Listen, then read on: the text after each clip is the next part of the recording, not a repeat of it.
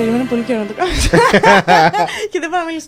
Λοιπόν, Γεια σας, παιδιά! Καλώς ορίσατε σε ένα ακόμη κρίμα. Είμαι η χώστα σας, η Ζωέ Πρέ και στο σημερινό επεισόδιο. Αλλά πριν σας πω για το σημερινό επεισόδιο, κάντε ένα like σε αυτό το βίντεο, ένα subscribe στο κανάλι, ένα dislike. Γράψτε μας από κάτω πόσο μας αγαπάτε πριν καν δείτε αυτό το βίντεο, γιατί έτσι λειτουργούν τα πράγματα εδώ στο YouTube. Κάντε το σχόλιο σας πριν δείτε αυτό το βίντεο. Για να μαντέψετε τι μπορεί να έχει μέσα αυτό το βίντεο.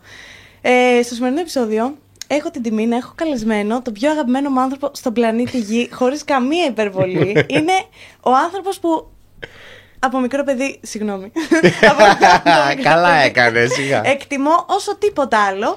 Ε, Γιώργος Καπουτζίδης. Γεια σου, ζωή. Γεια σας, παιδιά. Δεν το πιστεύω. Λοιπόν, άκου, θα κάνω κάτι πολύ άβολο και cringe πριν ξεκινήσουμε. Ναι. Έχω φέρει να σου δώσω Τι είναι αυτό; μία έκθεση που είχα γράψει στην έκτη δημοτικού.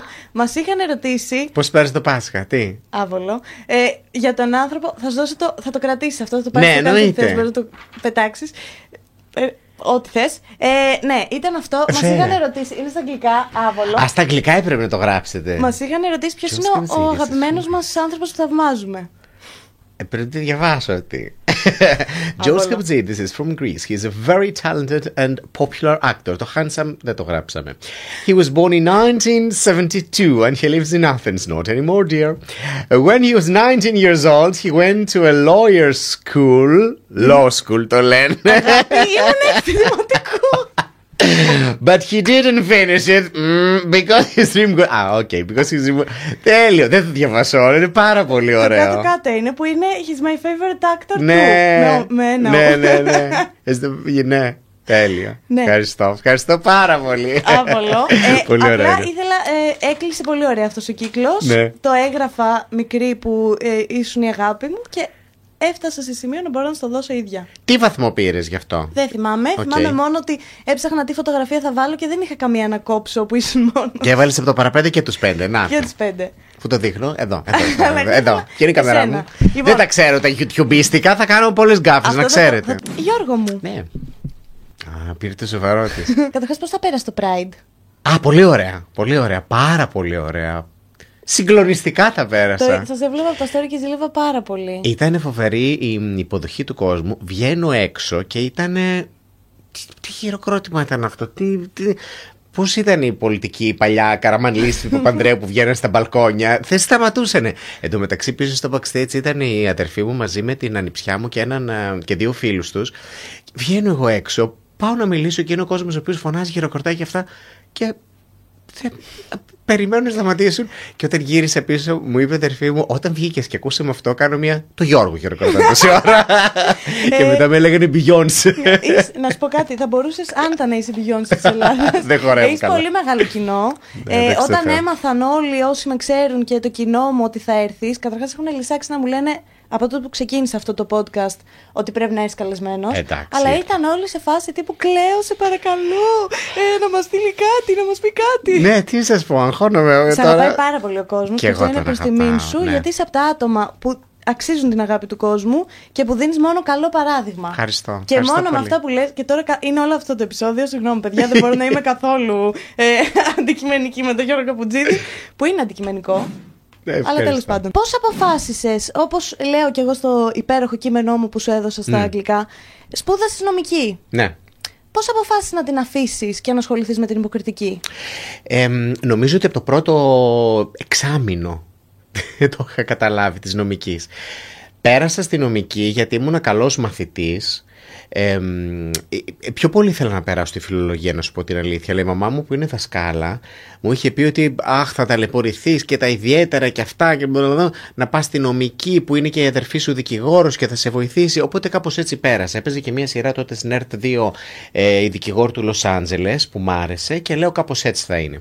Τέλος πάντων πήγα στη σχολή και πολύ γρήγορα κατάλαβα ότι «Μ, δεν μ' αρέσει γιατί πήγαινα να σε παρακολουθεί στην αρχή. Έβλεπα άλλα παιδιά τα οποία άκουγαν τον καθηγητή, σημείωναν τα πάντα. Ε, ε, ε, και τους έβλεπα και τους ζήλευα με την καλή έννοια. Δηλαδή, θυμάμαι μια συμ- συμφοιτήτριά μου, Τατιάνα τη λέγανε, που ήταν τόσο.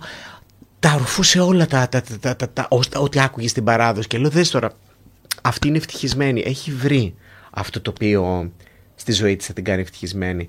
εσύ δεν νιώθεις το ίδιο, κάτι άλλο θες. Οπότε πολύ γρήγορα κατάλαβα ότι δεν. Στο τρίτο έτος που ήμουνα, πήγα σε μια θεατρική ομάδα, με πήγε ο κολλητός μου και συγκατοικό μου ο Γιώργος στη θεατρική ομάδα του φυσικού, γιατί αυτό σπούδασε στο, στο φυσικό, και από εκεί πήγα στη θεατρική ομάδα του Γαλλικού Ινστιτούτου, με αρπάξανε γιατί ήμουν καλός, και με πήγαν εκεί και ε, από το τρίτο έτος πια της νομικής είχα μπλέξει με θεατρικές ομάδες και είχα καταλάβει ότι αυτός είναι ο δρόμος που θέλω να ακολουθήσω. Έχεις βάλει και θεατρικές ομάδες στα... στις σειρές σου; Ναι, ναι, ναι, ναι. Γιατί είναι βίωμά μου. Ναι, αυτό είναι από δικές σου εμπειρίες. Mm-hmm. Και στις δύο. Καλά, οι Σέρες, τι να, τι να πω για τις Σέρες. Ε, η παραγωγή είναι εξαιρετική, δηλαδή χάρηκα πάρα πολύ που είδα το δικό σου σενάριο και δική σου δουλειά με τέτοια παραγωγή. Ευχαριστώ. Άξιζε πάρα πολύ και ανυπομονώ να δω και επόμενη εννοείται. Ναι. Ε, θα πάμε σε λίγο στις αιρε Ή έγινα τη φάση. Εσύ έμενες κέντρο, δεν έμενες. Έμενα τα πρώτα χρόνια. Ε, λοιπόν, κάτσε να θυμηθώ πού έχω μείνει. Όταν σπούδαζα εδώ, έμενα υποκράτου κέντρο. Μετά βρέθηκα στη... στο Παγκράτη ένα χρόνο. Μετά στην Κυψέλη και τα τελευταία 12 χρόνια, το 10 πήγα, στην Αγία Παρασκευή. Ε, στην Έγινα είχα αγοράσει το σπίτι μου το 2009, ε, μπήκα, το 8 πρέπει να το πήρα γιατί χτιζότανε. Τώρα, γιατί πήρα την απόφαση να, να αγοράσω εκεί; Άστο, μεγάλη ιστορία, θα μας πιάσει όλο το τέτοιο. Πήρα, εν πάση περιπτώσει, σπίτι στο νησί. Και δεν το μετάνιωσα και μάλιστα και σε κάποια φάση την οικονομική κρίση που πέσανε, πώς το λένε, και οι αξίες στα σπίτια στην Αθήνα, αυτό κράτησε την αξία του, εν πάση περιπτώσει. Και το 2020, λοιπόν, όταν έγινε ο κορονοϊός, είχα λοιπόν ένα σπίτι για το καλοκαίρι, που πήγαινα ναι. μόνο το καλοκαίρι. Το 2020, λοιπόν, όταν έγινε η καραντίνα, εγώ πήγα 10 Μαρτίου του 20 στην Έγινα. Η καραντίνα μας βρήκε, νομίζω, στις 14 ξεκίνησε. Οπότε έμεινε εκεί και πρέπει, να, πάρω την απόφαση. Την καλύτερη καραντίνα εκεί. Ναι, ναι, ναι. Και εκεί κατάλαβα ότι αυτή, μ' αρέσει αυτή η ζωή, μακριά από την τηλεόραση, εδώ, σε, αυτό, σε αυτή την ησυχία, ε, άρχισε το σπίτι σιγά σιγά να γίνεται, να το αλλάζω και από εκεί που ήταν καλοκαιρινό να γίνεται παντός καιρού και τώρα πια είναι το, το σπίτι στο οποίο θέλω να ζω. Εντάξει, σου ταιριάζει κιόλας πάρα πολύ γιατί πλέον έχεις πάρα πολλές γάτες. Ναι, ε, ναι, ναι. Καλά. Έχουν μάθει ότι είμαι εκεί μόνιμο, οπότε έχουν μαζευτεί όλες. Είναι δικές σου δηλαδή πλέον. Δεν τις έχεις όλες μέσα στο σπίτι. Όχι, όχι, όχι. Κοίταξε, γίνεται ένας καυγάς για το ποια θα μπει, ποια δεν θα μπει. Η Πατρίτσια και η Ντίνα μπαίνουν πάντοτε και κοιμούνται μαζί μου. Και είναι κάποιες άλλες οι οποίες ε, εκ περιτροπής επιτρέπεται να μπουν μέσα και να κοιμηθούν, όχι στο δωμάτιο, σε κάποιο καναπέ. Εσύ το περίμενες ότι όταν ξεκινούσες θεατρική ομάδα ότι θα φτάσεις τόσο σε ένα τόσο Καλό επίπεδο, Καλό ε. σημείο, ναι. Ναι, θεωρούσε ότι είναι έτσι θα είπαν τα πράγματα. Είχα... Το ήθελα πάρα πολύ, να σου πω την αλήθεια. Και ονειρευόμουν να γίνω γνωστός και όλα αυτά, να δίνω συνεντεύξεις. Ναι, τα ονειρευόμουν αυτά τα πράγματα. Έκανες Τώρα δεν τα θέλω τόσο. Κοίταζε εδώ που περνά ωραία. Τώρα μου αρέσει και η ησυχία πολύ. Αλλά ναι, θεωρούσα ότι αυτό θα γίνει. Δεν ήμουν αφοβισμένος. Να σου πω κάτι. Έζησες και την απόλυτη καταξίωση με τις σειρές σου. Δηλαδή, έχεις δει πώς είναι έχεις δει πώς είναι αυτή η πλευρά. Ναι. Να μιλήσουμε λίγο για τις αίρες. Ναι. Καταρχάς να πω ότι εγώ έκανα εννοείται συνδρομή με το που έμαθα ότι βγαίνει εκεί πέρα, έπαθα το αμέσως να γραφτώ. Ξεκίνησα να βλέπω λοιπόν τα ναι. επεισόδια. Μου έκανε τρομερή εντύπωση το πόσο καλή δουλειά είναι, το πόσο ωραίο το. Πολύ ωραίο σενάριο. Πολύ συγκινητικό, εντάξει, για, ειδικά για τα άτομα της LGBT ναι. κοινότητας που έχουν ζήσει παρόμοια πράγματα και αυτό. Λίγο το, μας πονάει μέσα μας. Ναι. Ε, περίμενα τελείως διαφορετικός να είναι ο μπαμπάς. Δηλαδή στο πρώτο επεισόδιο λέω τώρα αυτός σαν κανένας φασίστας, κανένας. Ναι, ναι, ναι, κανένα αυστηρός και αυτά. Ναι, και μου έκανε εντύπωση που έγραψες καλό χαρακτήρα. Straight Έλληνα, πατέρα, άντρα. Ε, Ήθελα να είναι μια σειρά με πολύ αγάπη. Δεν ήθελα να έχει συγκρούσεις και μάλιστα μου το λέγανε ότι πολύ γρήγορα τα βρίσκουν. Ναι, λέω γιατί έτσι είναι. Μπα περιπτώσει, ένα κλικ πρέπει να κάνει ο άλλος για να σε δεχτεί. Επίσης, όλο αυτό ξεκίνησε μετά από μια δικιά μου πολύ γλυκιά και όμορφη εμπειρία που είχα με τον μπαμπά μου όταν ανέβηκα πάνω, επειδή έσπασε το χέρι του και τον φροντίσαμε. Η μαμά μου εννοείται φυσικά κυρία Αναμένο, αλλά ανεβήκαμε και η αδερφή μου και εγώ και βοηθήσαμε. Πρώτα ανέβηκε η αδερφή μου, μετά ανέβηκα εγώ. Η αδερφή μου ήταν στο δύσκολο και στο κάταγμα που έπρεπε να. Ναι. Και εγώ πήγα μετά στο πιο σπορ κομμάτι, στις φυσικοθεραπείες, στις ασκήσεις. Ένα, δύο, τρία, τέσσερα, πέντε, έξι, επτά. Πιο ναι. προπονητής. Και ήταν τόσο όμορφα και ωραία που κάναμε βόλτες με τον μπαμπά, με το αυτοκίνητο ή περπατούσε μαζί. Δηλαδή ήρθε μετά από μια πολύ δικιά μου γλυκιά εμπειρία και είχε όλη αυτή τη γλύκα και την αγάπη και την αποδοχή και την, ε, την ομορφιά ε, μιας, μιας σχέσης που όπου ξεπαγώνει και ανθίζει. Από τα μέλη της οικογένειας υπάρχουν ε, ομοιότητες εκτός από τη σχέση πατέρα-γιου. Ναι. Η αδερφή σου να φανταστώ δεν είναι έτσι. Όχι, η αδερφή μου είναι το πιο καλό κορίτσι του κόσμου. Όχι, όχι, όχι, όχι. Να φανταστείς πολύ σωστά, ναι. Αυτό το χαρακτήρα πώς τον εμπνεύστηκες; Νομίζω ότι υπάρχει ανάμεσά μας και νομίζω ότι. Ε, Δεν θέλω να μιλήσω μόνο για τις influencers και τους influencers νομίζω ότι το παθαίνουμε και όλοι οι υπόλοιποι άνθρωποι όταν είμαστε πολύ εμ, μέσα στα δεν θέλω να κατηγορήσω τα social media γιατί είναι δικιά μας τελικά επιλογή το να γίνουμε λίγο ε, άψυχοι. Σαν να μην αισθανόμαστε, σαν να γράφουμε απλώς ένα hashtag και να λέμε ότι αισθάνομαι αυτό ενώ στην πραγματικότητα δεν αισθάνομαι τίποτα. Και νο- Ανατριχιαστικό ήταν αυτό. Φοβάμαι ότι γινόμαστε αυτό το πράγμα. Φοβάμαι ότι μερ- μεταμορφωνόμαστε σε κάτι τέτοιο. Και μ, εμένα μου έκανε πολύ καλό δηλαδή αυτή η καραντίνα και που σταμάτησα να ποσταρώ τη φάτσα μου και όλα αυτά. Εντάξει, τώρα στο Pride ποστάρα stories. Αλλά από το άμα δεις το Instagram από το 20 και μετά δεν, δεν είναι η Είναι φάτσα μου γάτες και πουθενά. Θάλασσες. Είναι γάτες και θάλασσες. Ε, νομίζω ότι έχουμε μπει σε μια διαδικασία και αισθανόμαστε αισθανόμαστε λιγότερα πράγματα από ό,τι αισθανόμασταν. Δεν ακούμε πολύ την καρδούλα μας. Είναι το να δείξω στον άλλον πώς περνάω και πώς... Και να μην το ζω. Και να μην το ζω.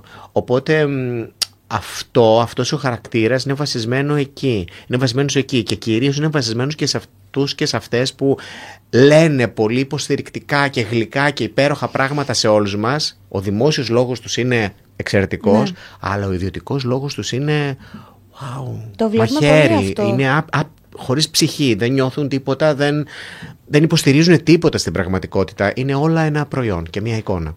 Αυτό έχω δει ότι το έχεις δείξει και στην παράστασή σου. Όποιος θέλει να χωρίσει να σηκώσει το ναι, χέρι του. ναι, απλώς εδώ ε, λίγο Εδώ του- απογειώθηκε γιατί εστια, ε, ε, έγινε, ε, Ναι, εστιάστηκε ένας χαρακτήρας. Αυτό ναι. έδωσε, όχι, ήταν καταπληκτικό γιατί και εγώ που είμαι μέσα στο χώρο των social media το έχω δει πάρα, πο- πάρα, Πάρα πολύ. πολλές Και φορές, άτομα ε. τα οποία είναι μπροστά στις κάμερες ε, οι καλύτεροι άνθρωποι και ναι, Ναι. και girl power και ε, pride και Ναι. black lives Όχι body matter. shaming και αυτά και μετά λένε πω Από πω κοίτα πίσω- η χοντρή που πέρασε. Ακριβώς αυτό. Άσχημο. Ναι, αυτό υπάρχει γενικότερα δυστυχώς στα social Ναι. media και μ' άρεσε που το έθιξες γιατί, για, τέλος πάντων, δεν θα πω ότι το θίγεις πολύ ωραία.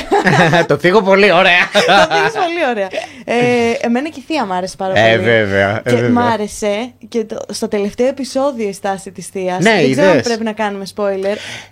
Δεν το είχα στο... Είχα σκοπό να σου πω την αλήθεια αυτοί οι δύο οι χαρακτήρες, η Νάνση και η Θεία, να μείνουν αρνητικοί μέχρι το τέλος. Δεν ξέρω πώς μου ήρθε. Μ, Ήρθε και έγινε ένας ο, ο, πιο θετικός χαρακτήρας. Ίσως γιατί πιστεύω ότι όταν το περιβάλλον σου είναι τελικά καλοί άνθρωποι, θα επηρεαστείς. Και επειδή λοιπόν η θεία ήρθε και έμπλεξε κατά κάποιο τρόπο με τον Οδυσσέα και με τον Λευτέρη, κάπως λίγο από τη γλύκα τους και από την καλοσύνη τους ήρθε και επηρεάστηκε. Έχει μια λογική, δεν έχει. Έχει; λογική, ναι. Δεν το είχα σκεφτεί έτσι. Ούτε κι εγώ τώρα μου. Ωραία. Ε, icon, ε, iconic όλοι οι ρόλοι. Δηλαδή ήταν ε, και η Μαριλού. Μ' Ναι, αρέσει, ναι, πάρα, ναι, μ' αρέσει ναι. πάρα πολύ και σαν. ε, Ναι. Γενικότερα, μ' άρεσε πολύ και στην παράσταση. Στην παράσταση, ναι, Και ναι, ο εντάξει. Πάνος εννοείται. Ναι. Αλλά εντάξει, δεν θέλω να το συζητήσουμε πολύ γιατί έχω στεναχωρηθεί και εγώ αρκετά. Πώς και αποφασίσατε να βγει η σειρά σε συνδρομητικό κανάλι, Μμμ. ενώ παράλληλα στο δημόσιο, στο δημόσιο στο, Ναι. στην τηλεόραση, στην δωρεάν τηλεόραση τέλος πάντων, ε, υπήρχε μία εκπομπή παύλα σειρά σαν αυτή του Σεφερλί. Που ήταν Κοίταξε. το ό,τι χειρότερο, δεν είναι, δεν είναι δικά σου λόγια, είναι δικά μου λόγια, ε, που ήταν το ό,τι χειρότερο, ενώ μία σειρά σαν τη δική σου μπορεί να ευαισθητοποιήσει καλύτερα τον κόσμο. Και Ναι, Α, θα ας αφήσουμε την, ε, το, την σειρά του Μάρκου Σεφερλή. Θα μιλήσει ο ίδιος, θα μιλήσει στο κανάλι, δεν χρειάζεται να τα, να τα αναλύσω εγώ. Επίσης, εγώ όταν πήρα αυτή την απόφαση δεν ήξερα ποιος παίζει, τι δεν παίζει, δεν, δεν κοιτάω τέτοια πράγματα. Ε, ήθελα αυτή η σειρά να δεν, ήθελα ή να είναι Βασικά δεν ήθελα να είναι στην ιδιωτική τηλεόραση. Είχα πάρει και εγώ μια απόφαση να φύγω από την τηλεόραση και από το 18 δηλαδή που έφυγα από το Voice δεν ξανά έκανα κάτι στην ιδιωτική τηλεόραση. Έκανα μόνο το τι μελάς και αυτό έγινε στην ΕΡΤ. Οπότε σκεφτόμουν ότι αυτό ας πάει, ας γίνει στην ΕΡΤ. Δεν έχω ακούσει τίποτα για την πλατφόρμα του Αντένα και σκεφτόμουν ότι θα τέριαζε στην ΕΡΤ. Από εκεί και πέρα λέω βέβαια, θα τέριαζε ιδιαίτερα να πηγαίνει στο Earthflix. Θα ήθελα να είναι σε πλατφόρμα. Και σε κάποια φάση μαθαίνω, με προβλημάτιζε βέβαια το κόστος γιατί ήταν μια ακριβή σειρά και λέω πώς θα την πάρει τώρα η ΕΡΤ τόσο ακριβή σειρά; Και αντί και την πήρε.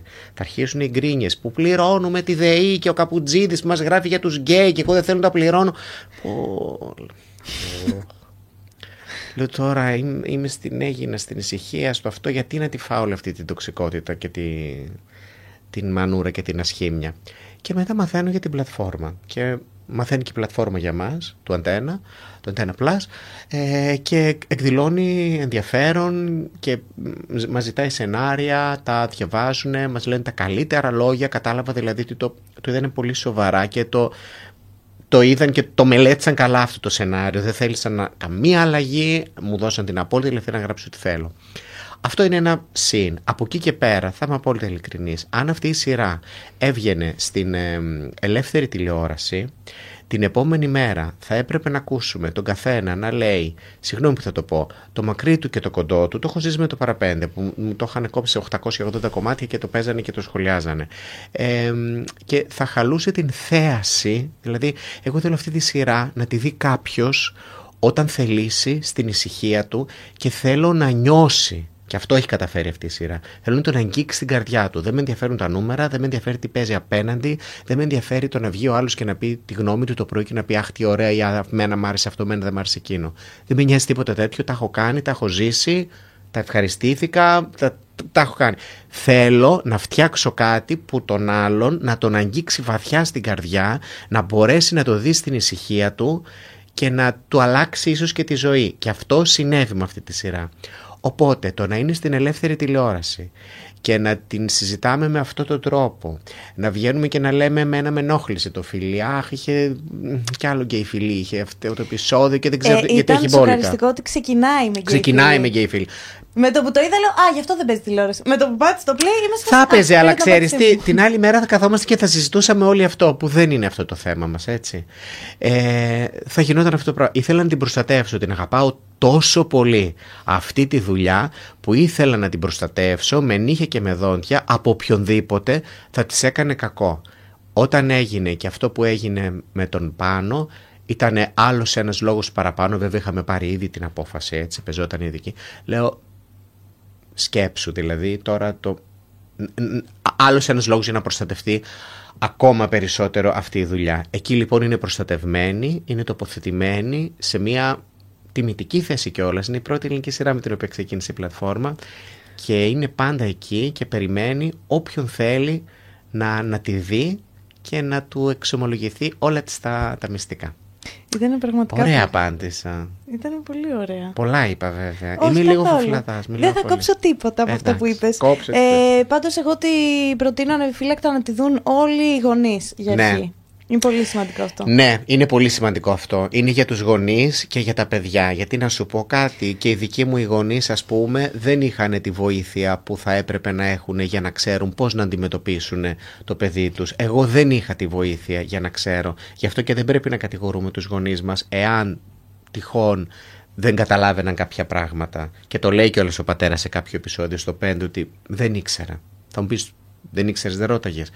Ε, είναι πολύ σημαντικό και νομίζω ότι αλλάζει τις ισορροπίες μέσα στην οικογένεια. Βέβαια, ζούσαν οι γονείς μας και σε μια γενιά που ό,τι ξέραν για το parenting ήταν ναι. από τον περίγυρό τους. Δεν υπήρχε το διαδίκτυο. Όχι ότι το δικαιολογώ. Εντάξει. Γιατί οι ακραίες εκδηλώσεις. Ε, ναι, ε, στη σειρά βέβαια δεν μιλάμε για κάποιον ο οποίος έχει ακραία εκδήλωση. Απλώς δεν μπόρεσε να φτιάξει. Ναι. Οι ακραίες εκδηλώσεις, εντάξει, είναι άλλη ναι, κατηγορία. Αυτό, αυτό δεν δικαιολογείται καν. Ναι. Ε, εσένα σου ήταν εσύ το είχες προφανώς καταλάβει από μικρός. Ναι, ε, ναι. ναι. Τέλος πάντων, είναι ρε παιδί μου, εκεί ε, μέχρι την εφηβεία, όταν ναι, είσαι σε αυτή τη φάση, το καταλαβαίνεις. Ε, Στους γονείς σου, θυμάσαι πότε έκανες coming out; Το μπορείς να είναι γέννητη. Όχι, μωρέ, μεγάλη. Το 1995 τότε. ε, ορίστε. Μαζί με το coming out σου γεννήθηκα κι εγώ. ναι, σου ήταν δύσκολο. Ε, βέβαια, ε, βέβαια ήταν. Έχεις να δώσεις λίγο συμβουλές σε παιδιά που φοβούνται να το κάνουν; Γιατί πολλές φορές και εγώ όταν ανεβάζω κάτι στο Instagram, ας πούμε, με ρωτάνε. Είμαι γκέι, είμαι λεσβία. Πώς το λέω στη μάνα μου Ναι. που είναι ομοφοβική; Ναι. Δεν θέλω να πω εγώ συμβουλή γιατί δεν είμαι ειδικός. Ε, μ, θέλω να πω ότι δεν θέλω να πιέζεται κανένας και ο καθένας να το, να, να, να το πει όποτε αισθανθεί ότι θέλει να το πει. Δηλαδή δεν υπάρχει πες το τώρα, μην το πεις το... Και επίσης ο καθένας γνωρίζει το, το περιβάλλον του.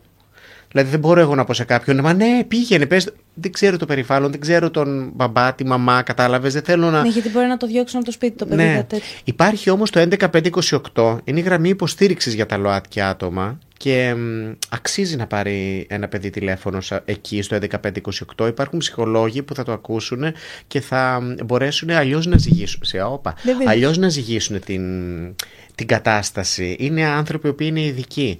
Έχω κι εγώ μια ειδίκευση ως ΛΟΑΤΚΙ παιδί και ως τέτοιος μιλάω. Δεν μιλάω ως κάτι άλλο και γι' αυτό μιλάω και συχνά για αυτό το θέμα. Γιατί αυτή είναι και η ειδικότητά μου. Δεν σας έχω πει τίποτα για τα εμβόλια, δεν σας έχω πει τίποτα για το, τη γενική ενδυνάμωση, που φυσικά και είμαι υπέρ, αλλά δεν είμαι γυναίκα για να μιλήσω, είναι άλλες αρμόδιες. Δεν σας λέω τέτοια πράγματα. Αυτό ξέρω, γι' αυτό θα σας τα πω. Πάντως Ούτε σας έχω πει για τη βενζίνη, παιδιά, τι να κάνετε ε, τώρα που ανέβηκε. δεν είμαι ούτε βενζινάς, ούτε υπουργός ε, ανάπτυξης, δεν ξέρω τι. ΛΟΑΤΚΙ γιος όμως έχω υπάρξει. Οπότε ως τέτοιος, ναι, καταλαβαίνω τη δυσκολία.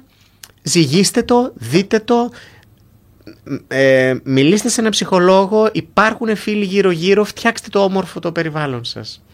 Γενικότερα, με... μου άρεσαν πολύ οι ρόλοι που έφτιαξε για τη σειρά. Δηλαδή και ο ρόλος του Σκιαδαρέση. Ναι. Ενώ ήθελα να το χτυπήσω Πολύ κα- ε, από το πρώτο δευτερόλεπτο. Και είναι τόσο γλυκός άνθρωπος Είναι αυτός. πραγματικά είναι γλυκό άνθρωπο. Επίσης το έπαιξε και σαν, όχι κακός άνθρωπος, αλλά σαν Ναι. ένας κανονικός κύριο. Μα έτσι είναι, δυστυχώς Ναι. αυτές οι αντιλήψεις υπάρχουν ε, Σε κανονικούς μες στην κύριους. κανονικότητά τους. Ναι. Και του Μπιμπίλα ο ρόλος ήταν εξαιρετικό. Φοβερός, φοβερός. Γενικότερα, μα είναι, την έχω βάλει, δεν ξέρω πια να βάλω δική σου σειρά top. Δηλαδή, η μία είναι καλύτερη από την άλλη. ευχαριστώ. Πραγματικά. Όσο πάει, δηλαδή, ε, μεγαλώνεις πολύ, οριμάζεις πολύ όμορφα. Και Άκουσα, είμαι πολύ σε ευχαριστώ. δεν θέλω, ναι, δηλαδή, νομίζω ότι είσαι ο μόνος άνθρωπος που δεν θα απομυθοποιήσω ποτέ. Μακάρι, Από το όλους- εύχομαι να μην κάνω κάτι στραβό πολύ και να με- Όχι, είσαι- κάθε φορά που μιλάς ανατριχιάζω, άσε με. Όταν δηλαδή βλέπω ό,τι Λαθάκια βγαίνεις και λες- κάνουμε όλοι μας και εγώ θα κάνω και έχω κάνει και Καλά, έχεις γυρνάω βγει όμως και πίσω τα και, έχεις- να ζητήσω και συγγνώμη, ναι. Πάντοτε θα κάνουμε λαθάκια και να μην βάζουμε την ταμπέλα του, του τέλειου κανέ, ου- ούτε στον άλλον ούτε στον εαυτό μας. Ε, μ, και αυτό αξίζει κιόλας. Έτσι, έτσι καλυτερεύεις, κοιτάζοντας το λάθος σου. Ισχύει Και εγώ αυτό. κάτι είδα και μ, αυτό πρέπει να το διορθώσω στον εαυτό μου. Και έτσι έφτασε στο σημείο να γράψω αυτό που ναι, για μένα είναι το, το ωραιότερο σενάριο που έχω γράψει. Δηλαδή, διόρθωσα λάθη από τα προηγούμενα. Εντάξει, κλάψαμε λίγο. Βέβαια, πού δεν έχουμε κλάψει μαζί σου. Τέλος πάντων. Έτσι είναι η ζωή. Καλά. Τέλος πάντων. Τα λέω και αυτά. Τώρα το πάω λίγο μπερδεμένα. Ε, όταν είχα έρθει στο όποιος θέλει να χωρίσει να σηκώσει το Ναι. χέρι του, φορούσαμε μάσκες τότε στα θέατρα Ναι. και έκλαιγα μέσα από τη μάσκα. Έλα. και λέω γιατί μου το κάνει αυτό το πράγμα; εκεί στη σκηνή με την ε, Κατιάνα. Με την Κατιάνα, και την- ναι. εκεί προφανώς. Ναι. Όλοι εκεί κλαίμε. Αλλά είναι. Τέλος πάντων, θα, πε- θα συνεχι... ε, συνεχίζεται με άλλη ηθοποιό. το όποιος θέλει. Θα συνεχιστεί από του χρόνου. Το όποιος θέλει θα γίνει. Όχι, του χρόνου στο θέατρο Ήβη θα είναι το καινούριο μου θεατρικό έργο. Για το οποίο δεν μπορώ να σου πω πολλά. Θα σου πω τον τίτλο. 42497. Και μην ρωτήσεις τι είναι αυτό. Είναι αυτός ο αριθμός, είναι ο τίτλος. Ε, ο- θα ξεκινήσει το, με τη νέα σεζόν, έτσι. Το όποιος θέλει να χωρίσει όμως, και είμαι πολύ χαρούμενος γι' αυτό, ανεβαίνει πάνω στη Θεσσαλονίκη, θα γίνει μια συμπαραγωγή των θεατρικών σκηνών και του κρατικού θε, θε- θεάτρου Βορείου Ελλάδος και θα παιχτεί στο Βασιλικό Θέατρο. Μεγάλη κλειδί. Στο Παιδιά, λέμε. να πάτε να το δείτε, Ναι, είναι κλάμα. Με, όπα, με Θεσσαλονική ηθοποιούς, με παιδιά που είναι από εκεί, από τη Θεσσαλονίκη. Έλα λίγο. Ναι, ήταν μια ιδέα που είχαμε μ, και την ήθελα πάρα πολύ γιατί και εγώ έτσι ξεκίνησα από μια θεατρική ομάδα της Θεσσαλονίκης και ήθελα να δώσω τη δυνατότητα σε, σε ανθρώπους της Θεσσαλονίκης, σε νέα παιδιά της Θεσσαλονίκης να, να κάνουν το ίδιο, να φτιάξουμε μια θεατρική ομάδα και να παιχτεί εκεί. Στη σειρά πήρες και πολλούς ηθοποιούς από, την, ε, από το θεατρικό. Έγραφα το, το ρόλο του Οδυσσέα τον έγραφα για τον Πάνο, ούτως ή άλλως, χωρίς να το ξέρει ο Πάνος. Ε, της Μαριλού, για τη Μαριλού δεν ήμουν σίγουρος αν ήθελα να, κάνω, τι- αν ήθελα να κάνει την Νάνση τη Χρύσα. Στην πορεία σκέφτηκα ότι θέλω να είναι η Χρύσα. Και όταν της το έδωσα να το διαβάσει, αυτήν σκεφτόταν, Αχ, ωραία θα ήταν να κάνω την Νάνση. Αν μπαίνει το πόδι μου εκεί, όχι. Ωραία θα ήταν να κάνω την Νάνση. Είναι πολύ ενδιαφέρον για μένα. Εντάξει, ως χρήσα, ναι. Πιο πολύ ταιριάζει ως χρήσα και να είμαι φίλη με τον πάνω. Ε, μ, αλλά τον ρόλο του πάνω, τον, ε, του Οδυσσέα τον έγραφε για τον πάνω. Πάντοτε αισθανόμουν ότι είχα μια περίεργη, ιδιαίτερη σύνδεση με τον πάνω που δεν μπορώ να την εξηγήσω. Δηλαδή αυτό το έγραφα για αυτόν, δεν του το είχα πει ποτέ. Νομίζω ότι το είπα μετά το τέταρτο επεισόδιο. Του στείλα τα πρώτα τέσσερα επεισόδια και διάβασε. Και προφανώς είπε κατευθείαν ναι. Είπε αυτό το σκέφτηκες για μένα. Ναι. Μμ. Αυτός είσαι εσύ. Ναι. Ε, πώς θα το κάνω εγώ αφού είσαι εσύ. Ε, λέω αφού κατάλαβες ότι είμαι εγώ και εσύ ξέρεις πως είμαι, ξέρεις πως να παίξεις και το ρόλο. Και λέω, α ναι, σωστά. Και αυτό είπαμε. Δεν, δεν, δεν χρειάστηκε να του πω τίποτα άλλο μετά για να το εξηγήσω. Το... Του τέριαξε πάρα πολύ. Δεν ρίξε πολύ. Αλλά το έγραφα και, και, και πάνω του, ναι, πραγματικά. Η επιλογή των τραγουδιών στη σειρά πώς έγινε; Ε, Καταρχάς, το τραγούδι που ξεκινάει με το φίβο. Το Φίβο τον α, εκτιμώ πάρα πολύ, τον αγαπώ πολύ. Ήταν. Ε, ε, φ, έπαιρνε τους δίσκους του. Μία φορά, παιδιά, είχα μείνει, νομίζω, με ένα. επί δραχ- δραχμών τώρα. Και είχα ένα πεντοχίλιαρο για να περάσω το Σαββατοκύριακο. Και έλεγα, εντάξει, λίγο good, λίγο αυτά, λίγο αυτό. Το Σαββατοκύριακο, όλο το Παρασκευό Σαββατοκύριακο. Θα βγει. Και έτσι όπως είμαι στη σταδίου και ήταν τα... Ποια ήταν τότε, ένα δισκάδικο μεγάλο. Του Μητρόπολης. Μπορεί αυτό να ήταν. Μπαίνω μέσα, είχε βγει τότε το... Ποιο είχα. Τέλος πάντων πήρα τα δίσκο του Φίβου.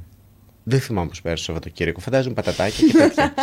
ε, Και πώς ένιωσες που συνεργάστηκες μαζί του; Ένιωσα πάρα πολύ ωραία. Το αστείο είναι ότι ήταν η ιδέα του Σταμάτη, του σκηνοθέτη μας, του Σταμάτη του Πατρώνη, που είναι και ο κολλητός μου φίλος εδώ στην Αθήνα.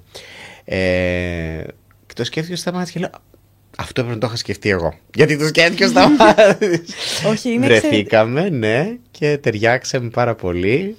Και μ, το τραγούδι που έγραψε το, στο τρίτο επεισόδιο εκεί που φεύγει ο Οδυσσέας και παίζει, είναι το αμάξι και ακούγεται Ναι, ναι, από ναι, πίσω. που είναι το αμάξι σου, Ναι, ναι, ναι, έμαθα. που είναι το αμάξι μου. Αυτό το έγραψε σχεδόν αμέσως μετά από την ε, μ, πρεμιέρα του όποιος θέλει να χωρίσει την τρίτη χρονιά όταν ήρθε πια ο Φίβος για να δει και, και μένα, για να δει και, την, ε, και τη Μαριλού και τον, και τον Πάνο και όλη την παράσταση, εν πάση περιπτώσει. Μετά από αυτή την παράσταση του ήρθε η έμπνευση, έγραψε αυτό το τραγούδι και μου, το, και μου μας το έστειλε. Ναι, ναι, ναι. Από μόνο. Α, ναι, όχι.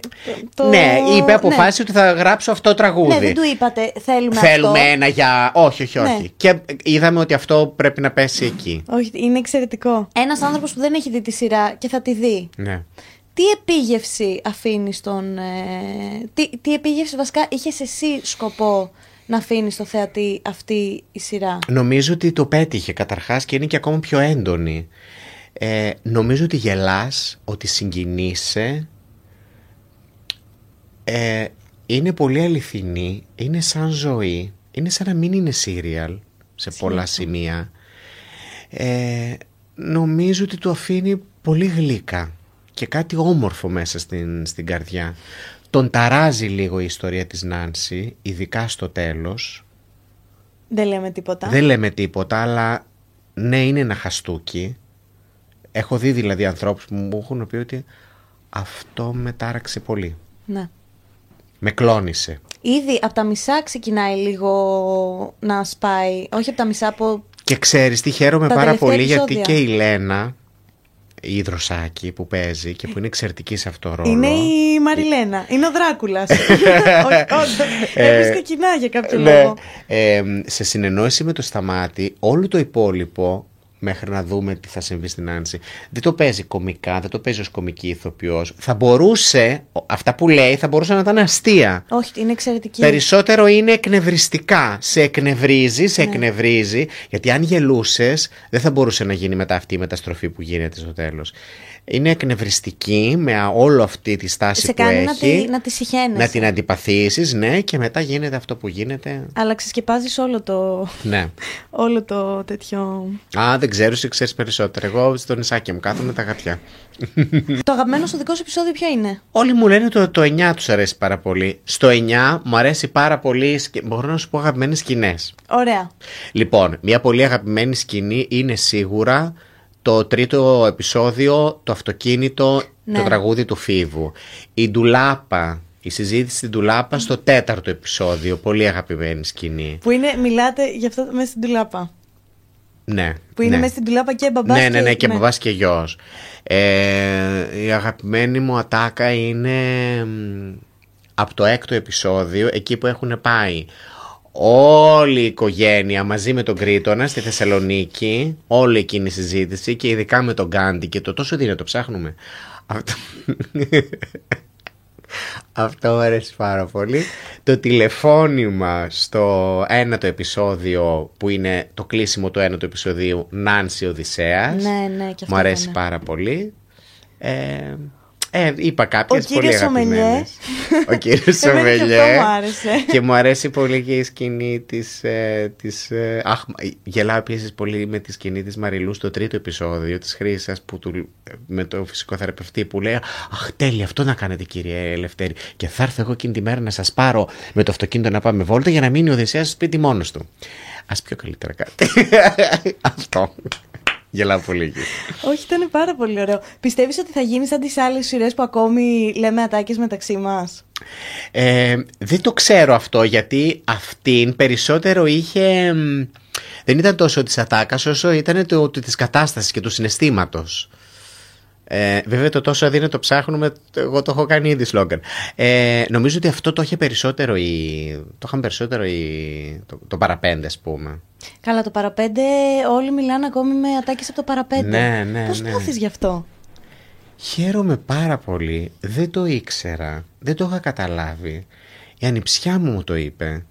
Η ανιψιά μου είναι ηθοποιός. Η ανιψιά μου παίζει στη σειρά. Είναι η αρετή. Είναι η Μπράβο, κοπέλα ναι, που ναι, έρχεται ναι, και ναι, παίρνει ναι, τη... κάνει τη χρήσα λιώμα. Αλλά είναι καλή η κοπέλα. Ε, μου λέει, Είναι έχεις και- καταλάβει. Ναι, πες. Είναι και πολύ γλυκούλα. Είναι πολύ γλυκούλα και πάρα πολύ καλή. Ναι, ναι, ναι, Α, ναι, ναι. εγώ ένιωσα μια ταύτιση με τη Χρύσα πάντως Ναι. στην όλη φάση. Ναι. Ε, με, γενικά με έχει αγγίξει σε όλα αυτή η σειρά. Δεν μπορώ Ναι. να σου το εξηγήσω. Όχι, ήταν εξαιρετική παιδιά. ναι. Ε, μου έλεγε ότι έχεις καταλάβει λέει, τι, έχεις, γι- τι έχει γίνει στη- στην pop κουλτούρα με, με αυτή τη σειρά. Έχεις- Ε, φυσικά και λέμε ακόμα ατάκες και το καταλαβαίνω. Ναι. Το κλάμα. Το κλάμα που έριξα στο, όταν πέθανε η γιαγιά του Ναι. Σπύρου που έκλαιγα με αναφιλητά και να μπορώ να συνέλθω στο τελευταίο επεισόδιο. Μετά θυμάμαι ότι σας είδα και στο Πρετεντέρι. ναι, το τελευταίο επεισόδιο του μεταξύ το είχαμε δει Πω, ε, πω. στο σπίτι του Αργύρη στη Χαλκίδα. Ο Αργύρης, εγώ, η Αγγελική και η Σμαράγδα ήμασταν στο σπίτι του Αργύρη και το βλέπαμε. Η Ελισάβετ με τη Ζέτα ήταν κάπου στην Κύπρο, ήταν κάτι μουσικά βραβεία είχε παρουσίαση νομίζω. Οπότε μιλούσαμε με τηλεφωνήμα. Και την ώρα που το βλέπουμε μας ερχόντουσαν μηνύματα, τηλεφωνήματα Πω, πω. από, από φίλους που κλαίγανε, που δεν το πίστευαν, που περίμεναν κάτι πολύ πιο αστείο και που συγκινήθηκαν πάρα πολύ. Φοβερά δύσκολο αυτό. Πώς έγινε μια τόσο αστεία σειρά να μπορέσει να συγκινήσει τόσο κόσμο; Καλά, ήταν αστείο. Είναι το δικό σου το, το χιούμορ που σε, που τον καταστρέφει. Τον άλλο τον ψυχοπλακώνει γιατί είναι όλη η, η σκληρή πραγματικότητα. Συγγνώμη. Τότε αντιλαμβανόσουν ότι το παραπέντε πραγματεύεται μια γυναικοκτονία ουσιαστικά. Γιατί αυτό είναι; Φοβερό δεν είναι, ναι. Εγώ ο- το έφαγα το, το realization φέτος όταν γράφαμε τις ερωτήσεις που ήμουν σε φάση το παραπέντε. Ναι. Είναι μια γυναικοκτονία. Ναι, ναι, και είναι από εκεί ξεκινάει, Πέντε ναι. άνθρωποι που προσπαθούν Ναι. να βρούνε Όχι, δεν, τότε ε, δεν, ε, εντάξει δεν μπήκε τυχαία, αλλά ήταν περισσότερο, ξεκινούσε με το η απονομή δικαιοσύνης και το καλό εναντίον του κακού, αυτό, αυτό, πάνω, εκεί ήθελα να, να πατήσω ένα από τα, στην πορεία ναι, κατάλαβα, κατάλαβα. Ε, αποφάσισα ότι το έγκλημα θα είναι αυτό και ότι θα είναι και πέντε οι δράστες και θα συμβολίζει ο καθένας αυτό το οποίο Ήταν εξαιρετικό. συμβολίζει ούτως ή άλλως, ναι. Πώς έχουν έρθει έτσι τα πράγματα και τι κρίμα που είναι τόσο επίκαιρο κατά κάποιο τρόπο; Ήταν Τέλος πάντως πάντων. πολύ περίπλοκη σειρά και Ναι. πραγματικά εμένα μου έκανε και εντύπωση στο κομμάτι το μ, πώς κατάφερες να, να είσαι πιστός σε Μμ. όλο το σενάριο και να το γράψεις χωρίς να, βγαίνει κανείς από το χαρακτήρα του. Και ναι, χωρίς... βέβαια. Είναι πολύ σημαντικό να είσαι συνεπής, ε, να είναι συνεπής ο χαρακτήρας. Θέλω να είναι συνεπής. Ε, δεν μ' αρέσει όταν βλέπω και σε ξένες σειρές ακόμα ε, πράγματα τα οποία, οκ, αυτό αντικειμενικά δεν θα το έκανε ποτέ ο συγκεκριμένος ήρωας. Προσπαθώ οι χαρακτήρες μου να είναι πάρα πολύ συνεπείς πάντοτε, αλλά για να μην παγιδευτώ κιόλας, φροντίζω πάντοτε να γράψω και ένα χαρακτήρα, ο οποίος να μπορεί να είναι όσο συνεπής θέλει και να κάνει ό,τι χαζομάρα του κατέβει στο κεφάλι. Θεοπούλα, ας πούμε. Ναι. Η Θεοπούλα πήρε και κατήγγειλε την Αγγέλα ε, ότι είναι εδώ, είναι ένα εξαιρετικό κορίτσι. Συνεπές είναι για τη Θεοπούλα. Αλλά Γιατί- θέλω να σου πω ναι. ότι ε, ήθελα να έχω αυτή Εκεί την ελευθερία. ξεσπάς το- Εκεί ξεσπάς. Ή στο, στις Σαββατογεννημένες είχα και την Τάμι και το Χωσέ που δεν, δεν υπήρχε κάποιος κανόνας συμπεριφοράς, ας Τα πούμε. κάναν όλα. Τα ο κάναν Χωσέ όλα. ήταν μπάι. Νομίζω ναι. Ναι, ο Μπάι ήταν ο Χωσέ. Αυτό μου έβγαζε. Μπάι ήταν. Νομίζω το κάπου το έλεγε κιόλας. Εκεί στα τα ξαδέρφια και τα προφυλακτικά και αυτά, ναι, ως Μπάι. Άρα έχω παίξει ένα Μπάι, ένα, ένα sexual, ένα gay. Ασέξουαλ ήταν ο Σπύρος. Ναι. Έπαιξα ένα straight στο τέτοιο. Στις αίρες. Μάλλον εκεί δεν είχαμε, δεν εμφάνισε ποτέ ούτε γυναίκα, ούτε παιδί, Α, ούτε ναι, όντως, τίποτα. έναν, ε, Ναι. unknown. Δεν Έχεις- μάθαμε ποτέ. Μα δεν ήταν απ' έξω κιόλας. Ε, ε, είχαμε μία κύρωση και ξαφνικά πήρα αυτό το Αλήθεια. ρόλο. Ναι. Σου τέριαξε. Έπαιξα straight στο θέατρο, έλα τώρα με την Κατερίνα. Α, ναι, όντως. Έλα, σε παρακαλώ. εγώ στο τέλος έλεγα, επειδή δεν είχα δει την ταινία ποτέ, έλεγα ότι θα, okay, θα μάθουμε ότι είναι γκέι. Όχι, όχι, όχι. Αυτό στην πραγματικότητα, αυτοί δεν είχαν σεξουαλικές επαφές. Γιατί αυτή. Λέμε Ναι, τώρα το για τη είχα- φάλτσα σοπράνο. Ναι, ναι, ναι, ναι. Γιατί αυτή Και είχε εκεί σύφυλλη. κλάμα. Γενικά, ρε Γιώργο μου. Αλλά κλάμε. αυτός είχε, αυτός είχε ερωμένη σταθερά πάρα πολλά χρόνια ε, μ, που ζούσαν και μαζί. Είχε δύο σπίτια στην ουσία. Σε ένα σπίτι ήταν με την ερωμένη του, σε ένα ήταν με, την, ε, με τη γυναίκα του. Και το ήξερε η γυναίκα του, ήταν λίγο περίεργα ναι, τα αλλά πράγματα. Εσύ έτσι όπως τον έπαιξε το ρόλο, εμένα μου έδειξε ότι ήσουν απο- την αγαπούσε Την πολύ. αγαπου... Και αυτός την αγαπούσε. Αγαπιόντουσαν και στην πραγματικότητα αγαπιόντουσαν πολλοί αυτοί οι άνθρωποι. Ναι. Κλαίω τώρα που το θυμάμαι. Όχι, ήταν εξαιρετικό. Ε, ε, θέλω να καταλάβεις ότι τα έχω δει όλα. Ό,τι έχεις κάνει το έχω δει. Δεν ξέρω να έχω χάσει κάτι. Έχεις παίξει και στο Μίλα μου βρώμικα. Α, ναι, Που βέβαια. έχεις ο εξολοθρευτής. Μαζί με τον Αργύρι. μαζί ναι. με τον Αργύρι. το ξαναβλέπα πρόσφατα και έπαθα σοκ, λέω. Αυτό εγώ γιατί δεν το είχα δει ότι ήταν εδώ. Έχω παίξει εκεί, έχω κάνει στο, στα, στο, στο singles έναν ψυχίατρο. Α, το singles ένα δεν το έχω δει guest. τώρα, μη σου πω ψέματα. Έχω κάνει στην Ταντά ένα guest. Αυτό έγινε μετά τις Σαββατογεννημένες.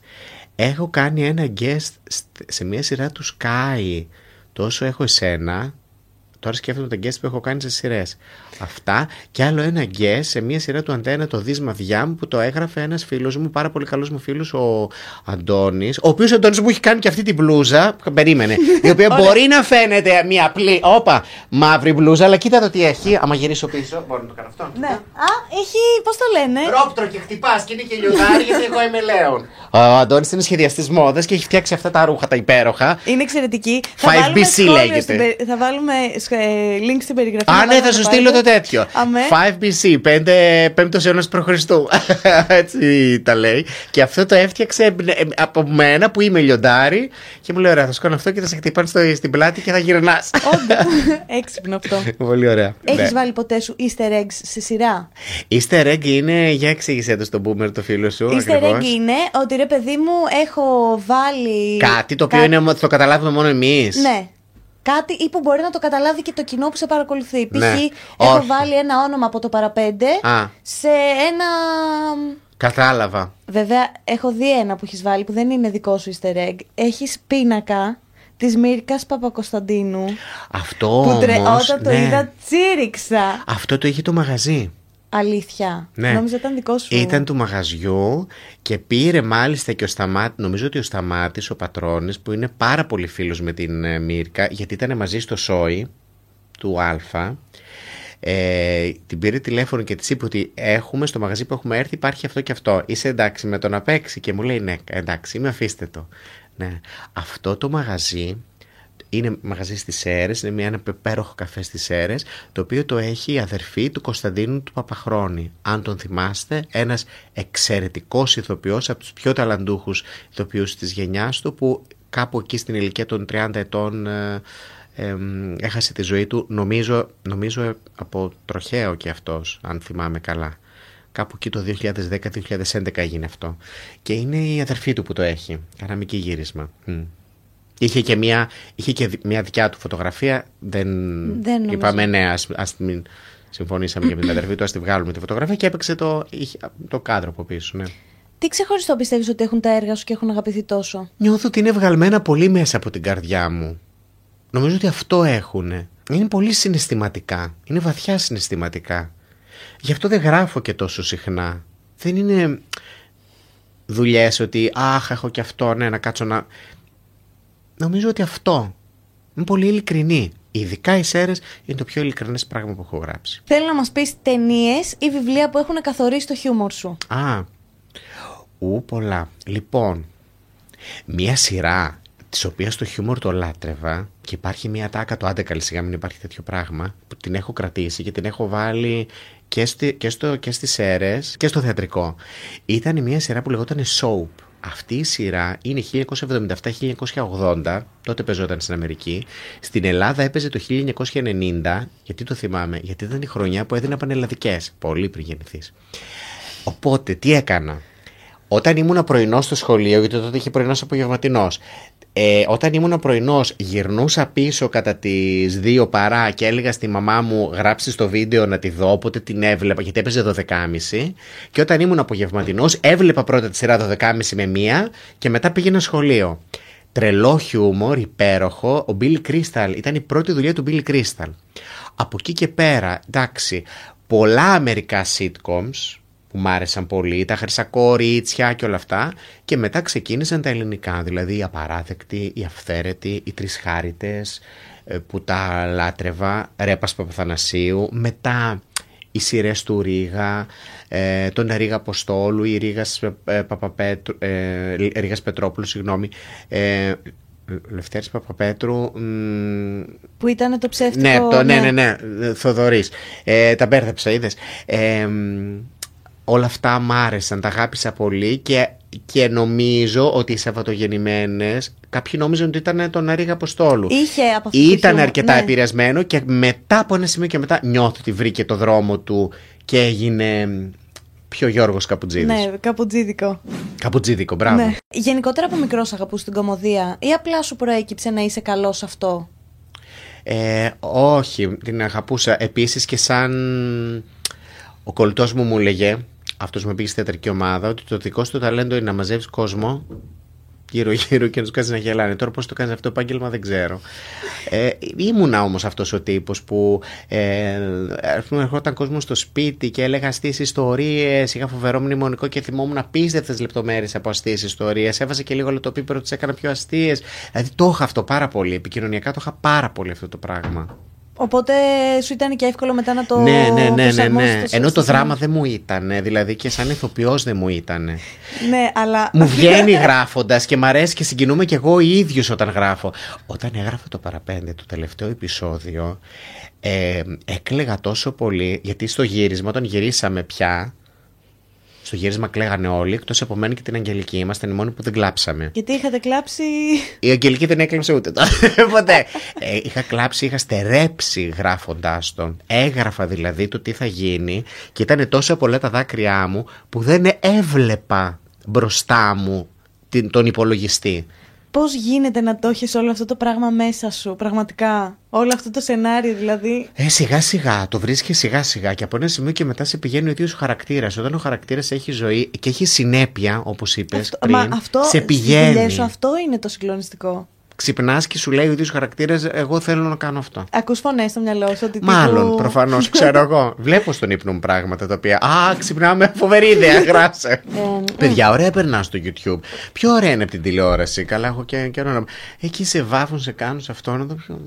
Εδώ είμαστε πολύ ωραία. Χαίρομαι Ναι. πάρα πολύ που το λες αυτό στη δική μου εκπομπή. Ε, κάνε δύο εκπομπές, δύο, δύο ώρες να καθίσουμε. όσο κάτσε. Εγώ Μέρος τραβάω Α, μέρος Β. Ποια ήταν η πιο δύσκολη στιγμή στην καριέρα σου, Εκεί που λες ότι ε, τα, ήσουν σε φάση που είχες χάσει τον εαυτό σου, ας πούμε. Μια δύσκολη στιγμή, βέβαια δεν, ξέρω, δεν είναι και τόσο της καριέρας μου, γιατί δεν είχε ξεκινήσει η καριέρα, είναι όταν έδωσα εξετάσεις απολυτήριες στην δραματική σχολή και κόπηκα. Αυτό ήταν πολύ στενάχωρο. Γιατί; Ήμουν από το 90 στο 95 ήμουν στην ε, νομική.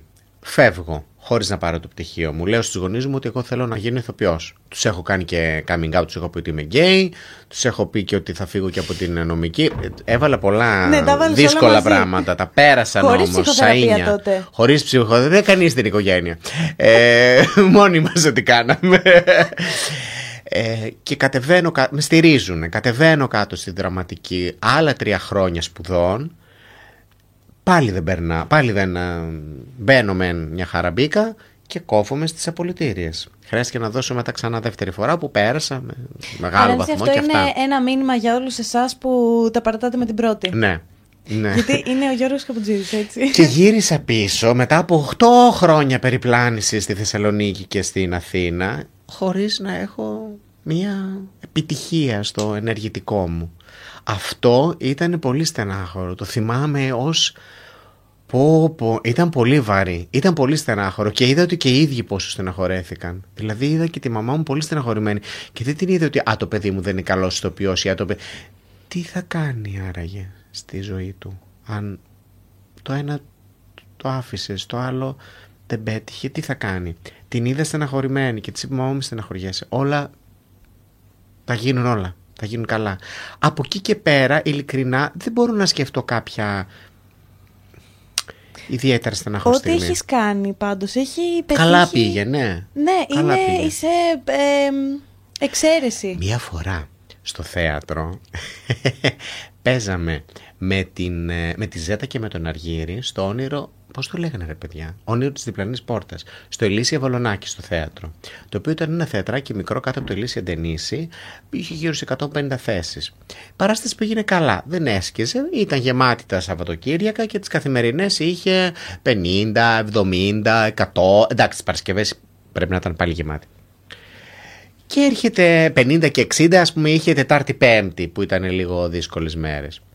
Και είναι μία Κυριακή, στα καλά του καθουμένου, χωρίς να υπάρχει λόγος. Δηλαδή το απόγευμα, γιατί είχαμε διπλή παράσταση, ήμασταν σχεδόν γεμάτοι, είχαμε πάνω από 100 άτομα. Και βγαίνουμε στη βραδινή και βγαίνω και...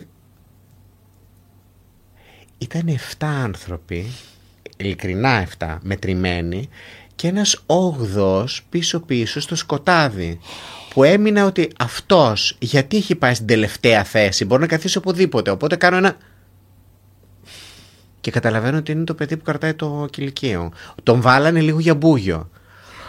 Θεέ μου τι τροπή ήταν αυτή. Αυτή είναι η πιο αποτυχημένη παράσταση όχι το έργο η συγκεκριμένη εκείνη η Κυριακή που έχω live μέρος. Και ήταν πάρα πολύ αστείο γιατί βλέπω τι γίνεται κοιτάζω την Αργύρη με κοιτάζει και αυτός και μου κάνει ένα αυτό είναι τώρα.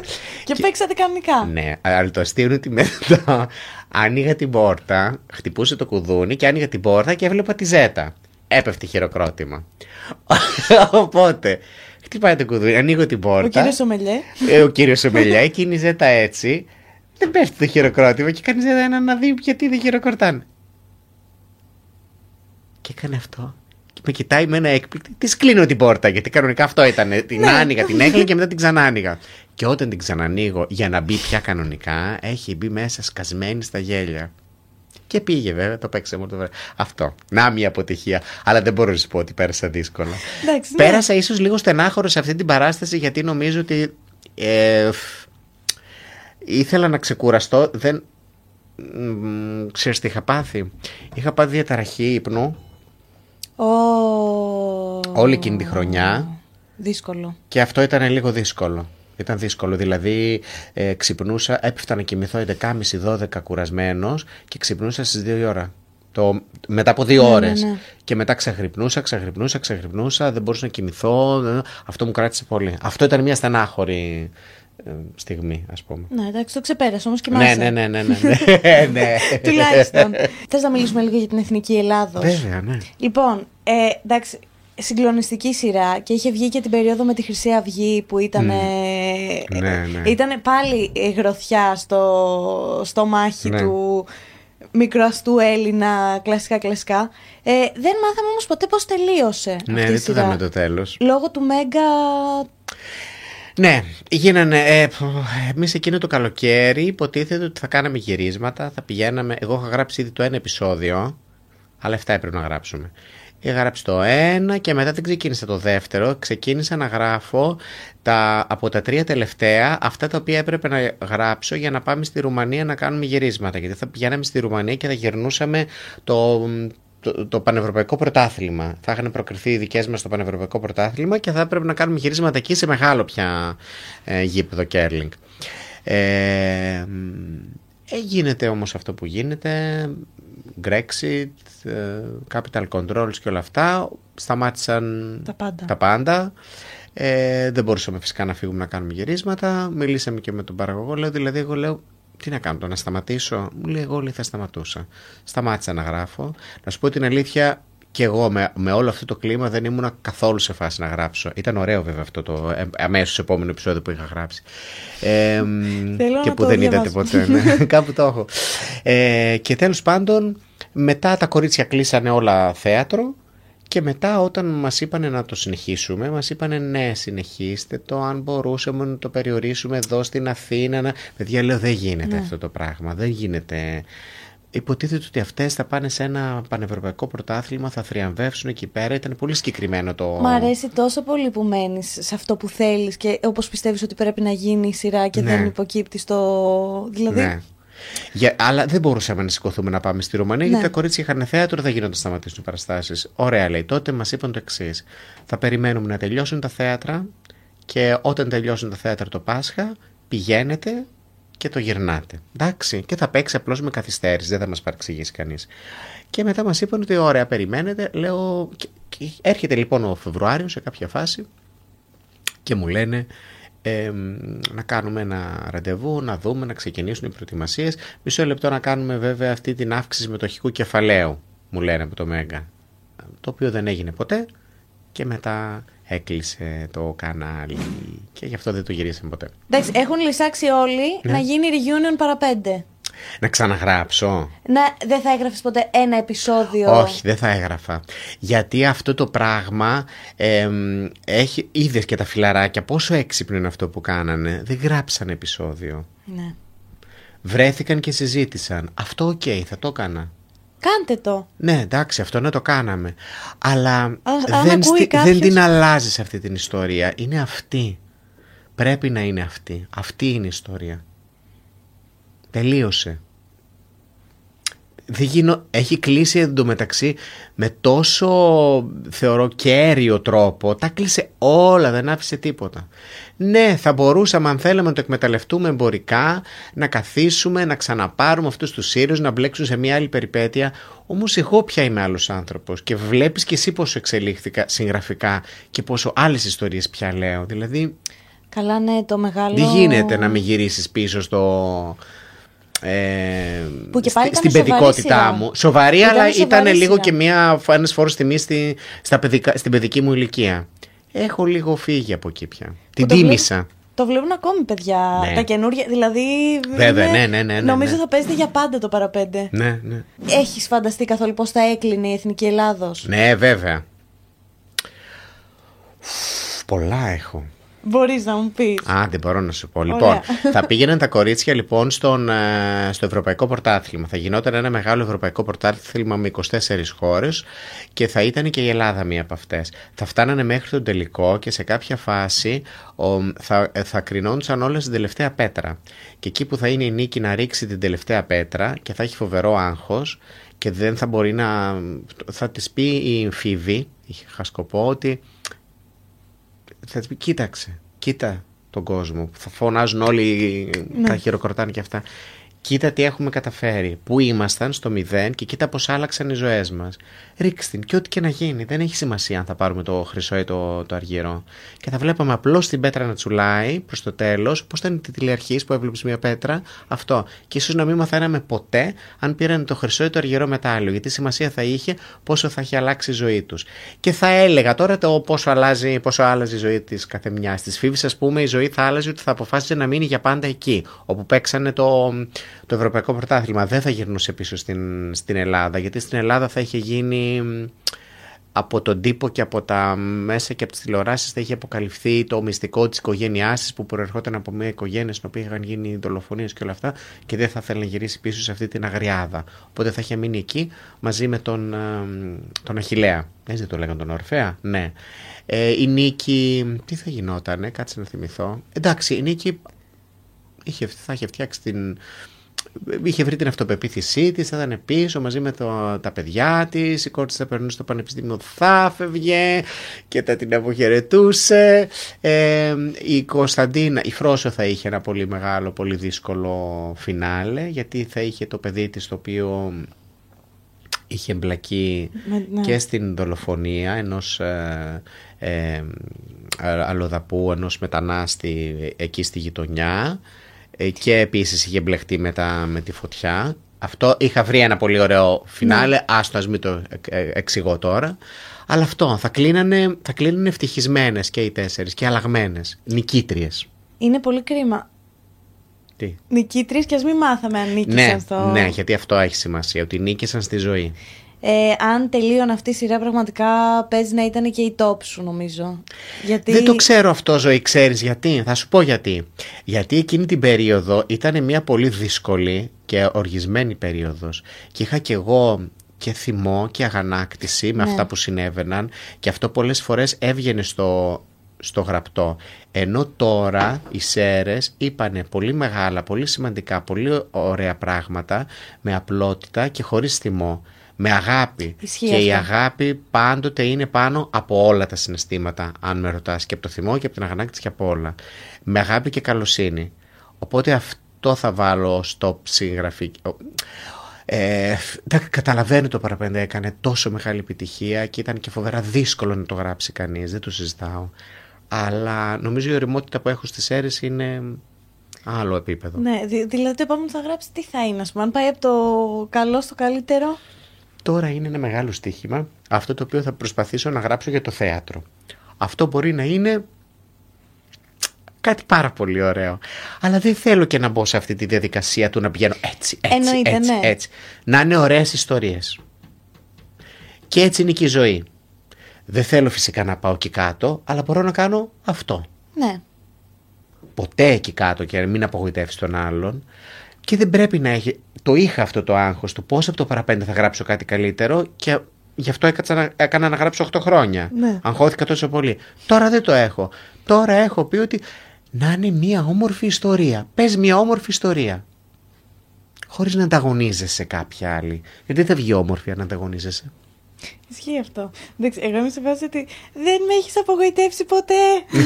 και νομίζω όλοι όσοι βλέπετε αυτό το podcast, ακούτε, μπορείτε να ταυτιστείτε μαζί μου. Καταρχάς, πηγαίνεις συνέχεια Ισλανδία. Άκυρο τελείως. Ναι. Έχω πάει κι εγώ. Πότε; Πέρσι πρέπει να πήγαμε μία εβδομάδα διαφορά. Είχες δει το Ζούπι; Ο ναι. Ζούπι είναι φίλος σου, ε. Ο Ζούπι είναι φίλος. και εγώ τον είδα την τελευταία φορά που πήγα. Πρέπει να έχει ναι, είχες έρθει μετά από εμάς, νομίζω. Τρομερή εμπειρία. Ούτε είχα πάει. Τελευταία φορά ήταν τον Αύγουστο του 2021. Ε, ναι, εγώ δεν πήγα ήταν. Σεπτέμβριο. Ναι. Okay. Είδα και Βόρειο Σέλας λίγο. Α, και εγώ είδα λίγο. Ε, είχα δει βέβαια μία φορά που πήγα για Σαββατοκύριακο. Έχω κάνει και αυτό. Έχω σηκωθεί και έχω πάει για Καλά. Σαββατοκύριακο στην Ισλανδία. Κι όμως, το Αστρέλα. Αυτό έγινε νομίζω το 19, το χειμώνα του 19. Τότε είδα. Συγγνώμη, πήρες απλά το αεροπλάνο να περάσεις όλη αυτή την ταλαιπωρία με τις κακοκαιρίες απλά για να ναι. πας. Ωραία. Το όνειρό μου είναι να πάω μία φορά με το αυτοκίνητο και να κάνω το γύρο, αλλά να πάω με το δικό μου το αμάξι. Δηλαδή να πάω μέχρι την Κοπενχάγη, τα έχω δει τα δρομολόγια. OK, okay, και παίρνεις ε, πλοίο. Πας μέχρι το και παίρνεις πλοίο, σταματάς και λίγο στα νησιά Φερόε για ένα καφέ ή κάτι. να πας μια τουαλέτα. Και μετά συνεχίζεις και βγαίνεις στη Ισλανδία. Νομίζω είναι κύκλος... δυόμιση με τρεις μέρες ταξίδι. Α, τίποτα, αρεσί. Και μετά ο κύκλος είναι κάποιες μέρες, είναι μπόλικε. Τον έχεις κάνει τον κύκλο; Όχι, όχι ποτέ. Μέχρι που έχει στάσει. Έχω πάει νότια μέχρι και τον Παγετώνα και βόρεια πήγα στο Ακουρέιρι που είναι η βόρεια πρωτεύουσα αλλά δεν πήγα με αυτοκίνητο, πήρα αεροπλάνο. okay. Αυτό είναι πολύ ωραίο. Λοιπόν πήγαμε στο αεροπλάνο, ο μπούμερο άνθρωπος τώρα τι θα σου πει. Πήγα στο αεροδρόμιο με πατίνι. Πώς τα λένε αυτά τα πατίνια, τα τέτοια. Ναι.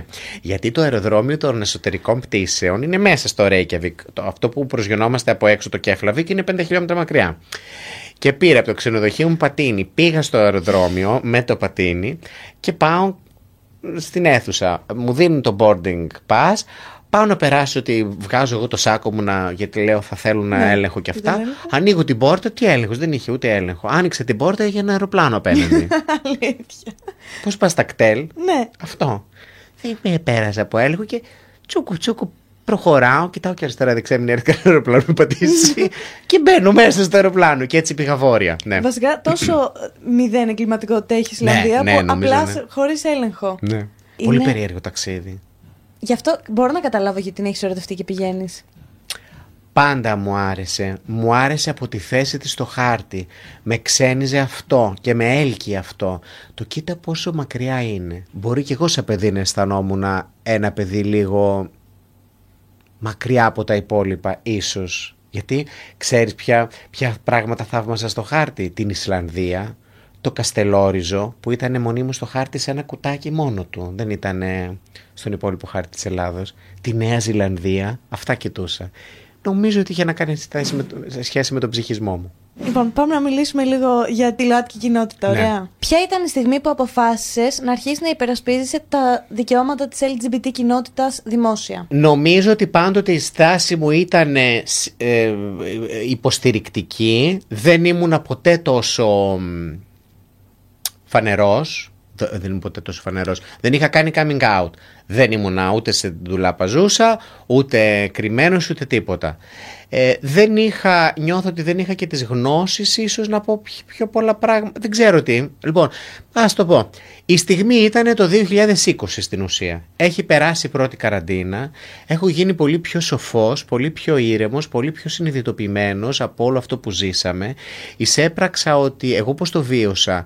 Ε, το βίωσα ότι ίσως είναι μια ευκαιρία αυτό το οποίο ζεις να αλλάξει η ζωή σου και να αλλάξει η ζωή σου για πάντα. Να κάνεις ένα restart στη ζωή σου. Και το έκανα. Έτσι, δηλαδή εμ, αποφάσισα να μείνω στην Έγινα, όλο αυτό.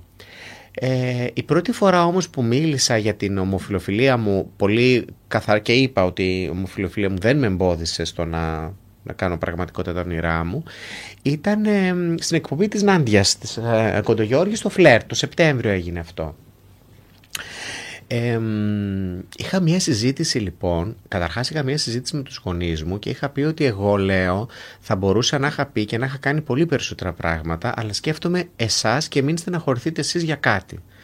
Και μου λέει η μητέρα μου να πεις ό,τι θες. Μου λέει ένα τέτοιο πράγμα. Και μετά με Με αυτό τον... το ύφος. Με κοίταξε λίγο. Να πεις ό,τι θες. Κάπως έτσι. Είναι μεγάλη η γονείς μου σε ηλικία. Δεν είναι τόσο εύκολο για δύο ανθρώπους σε μεγα- σε μεγάλη ηλικία. και Εμένα μου όμως μου κάνει το έχουν εντύπωση. κάνει πάρα πολύ εύκολο. Γιατί να σου πω κάτι, όταν ο άνθρωπος μεγαλώνει, ε, αποκτά μια σοφία. Ε, μ, η μαμά μου είναι ούτως ή άλλως μια πάρα πολύ έξυπνη γυναίκα, όχι το μπαμπάς μου δεν είναι. Απλώς έχω την αίσθηση ότι το μυαλό της τρέχει λίγο. Αισθάνομαι χαζός πολλές φορές δίπλα της από το πόσο. Πώς τα σκέφτηκε τώρα αυτά. Ε, μ, ε, αποκτά λοιπόν μια σοφία και σκέφτομαι ότι τι είναι το σημαντικό. Το σημαντικό είναι το παιδί μου, η αγάπη μου, αυτό. Δεν κοιτάνε αριστερά, δεξιά, δεν τους νοιάζει τίποτα. Ε, όταν μεγαλώνεις. Λοιπόν, αυτό έπαιξε πολύ σημαντικό ρόλο, αυτή η συζήτηση. Και επίσης μια συζήτηση που είχαμε με τον τότε σύντροφό μου, που τώρα είναι ένας πάρα πολύ καλός μου φίλος, έχουν πολύ καλές σχέσεις, μου λέει σε κάποια φάση ότι, συγγνώμη, λέει, αλλά ο δημόσιος λόγος σου και ο ιδιωτικός σου λόγος δεν είναι ο ίδιος. Και με πλήγωσε αυτό, με, τα- με στεναχώρησε.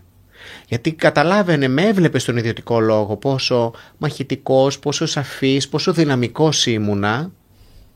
Αλλά ο δημόσιος λόγος μου ήταν πάντοτε Μετρημένος. μετρημένος.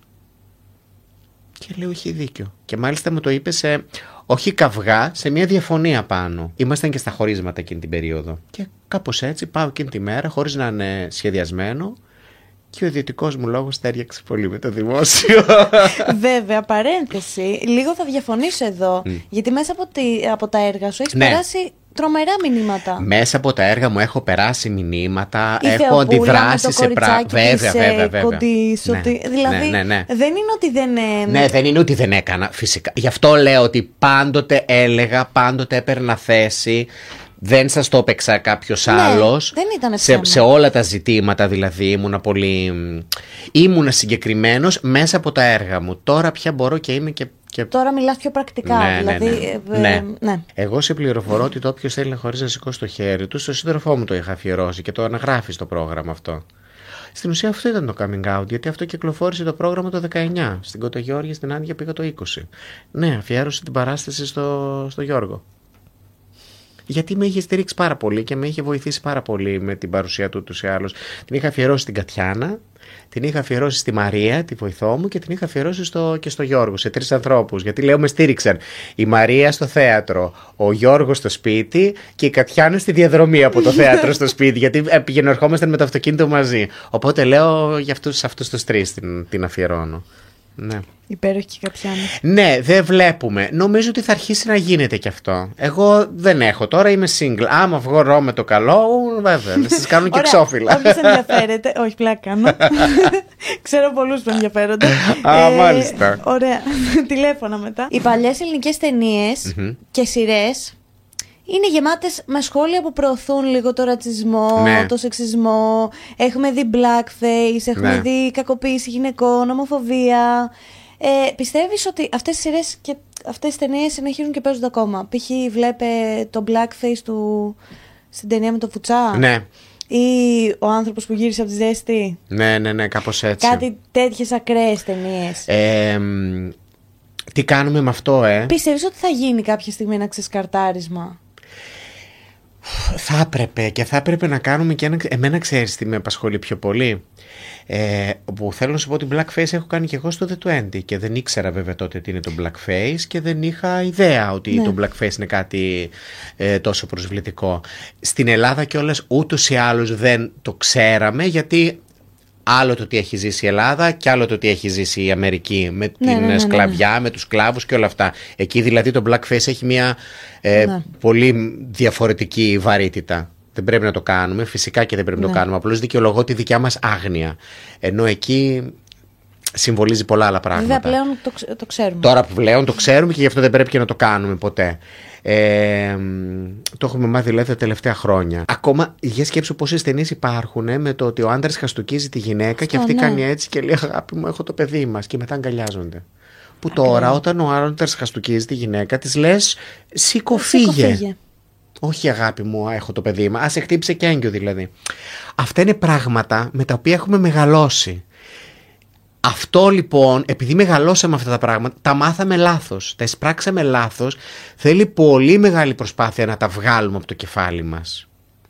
Και σου λέω για τη δικιά μου τη γενιά που έχει ακόμα μεγαλύτερη δυσκολία από τη δικιά σου, γιατί τα έχουμε φάει περισσότερα χρόνια στο, στο κεφάλι. Ε, ένα νέο παιδί δηλαδή που θα δει τώρα μια ελληνική ταινία θα καταλάβει ότι όπα όπα αυτό είναι λάθος, τι είναι αυτό που ναι, μου γιατί δείχνεις. έχει μεγαλώσει μέσα στο Ναι, ενώ, ε, political correctness. Που μπορεί να μην την πετύχει κιόλας στην ελληνική ταινία, γιατί δεν θα ανοίξει την τηλεόραση Ναι. να τη δει, κατάλαβες. Εγώ όμως αυτές τις ταινίες που λέμε, αν εσύ τις έχεις δει 20 φορές την επανάληψη, εγώ τις έχω δει 2020 όλα αυτά τα χρόνια. Τι πρέπει να γίνει, να σβηστούν για πάντα; Δεν λέω αυτό. Πρέπει όμως να υπάρχει πια μία σήμανση, επεξήγηση, ε, αν μπορεί να φύγει και κάποια σκηνή η οποία να είναι πραγματικά ε, πολύ πέρα από την κόκκινη γραμμή. Όπως ναι, ολ, Να κα- ολόκληρες φύγει. ταινίες, ας πούμε. Ναι, ναι, ναι. δηλαδή αυτό που κάνανε οι Αμερικάνοι που απέσυραν τόσα παίρνει ο άνεμος και είπαν ότι θα το επαναφέρουμε αλλά με πολλές επεξηγήσεις από κάτω είτε στην αρχή της ταινίας, Ναι. είτε σε πολλές σκηνές, το θεωρώ πάρα πολύ σωστό και δεν μπορώ να καταλάβω γιατί κάποιοι Έλληνες αντέδρασαν τι τους νοιάζει τους Έλληνες; Αυτό έχει να κάνει με την Αμερικάνικη ιστορία και με το τι έχουν βιώσει αυτοί. Θα τους πούμε εμείς τι να κάνουν ή όχι. Αισθάνομαι ότι αυτό πρέπει να, να γίνει. Δεν είναι δηλαδή οι ελληνικέ ταινίες τόσο. Δεν πρέπει να είναι τόσο εύκολα. Άντε βάλει και μια ελληνική ταινία, δεν έχω την να παίξω στο 9 με 11. Ναι. Για κάποιες από αυτές μιλάμε έτσι. Να παίζουν το Τώρα τι να παραπέντε. σου πω, δεν θέλω να γίνω ένας άνθρωπος που λογοκρίνει τα πάντα, αλλά αυτός ο οποίος έχει να πάρει απόφαση πρέπει λίγο να το σκεφτεί. Δεν είναι τόσο εύκολο και πάτα μια κασέτα με το τάδε ελληνική ταινία. Ισχύει, ναι, γιατί κάποιον μπορεί να τον επηρεάσει πολύ αρνητικά αυτό το Ναι, πράγμα. ναι. Ήταν αυτές οι καταστάσεις, ήταν έτσι η ζωή, ήταν αυτές οι αντιλήψεις, το βλέπεις και κάτι και, και λίγο ντοκιμαντερίστικα, μαθαίνεις και ποιες ήταν οι αντιλήψεις του τότε. Αλλά άλλο να το δεις για να τις μάθεις και άλλο να το δεις και να τις αφήσεις να σε επηρεάσουν. Ε, έγινε ένας τεράστιος χαμός αυτά τα τελευταία χρόνια μετά τον COVID, με το Me Too, Ναι. με ηθοποιούς που βγήκαν και μίλησαν για κακοποιητικές συμπεριφορές και στο χώρο του αθλητισμού και Ναι. στο χώρο του, της υποκριτικής. Ε, εσύ έχεις βρεθεί ποτέ, έχεις γι- ήσουν ποτέ μάρτυρας σε κάποια τέτοια συμπεριφορά; Όχι, δεν ήμουν μάρτυρα σε τέτοια συμπεριφορά. Δόξα τω Θεώ, νομίζω ότι. Εντάξει, καταρχάς στην τηλεόραση στις δικές μου τις σειρές ήμουνα έτσι κι αλλιώς. Ναι, ήταν δικές σου. Ε, και στο θέατρο, όχι, δεν είχα κάτι τέτοιο.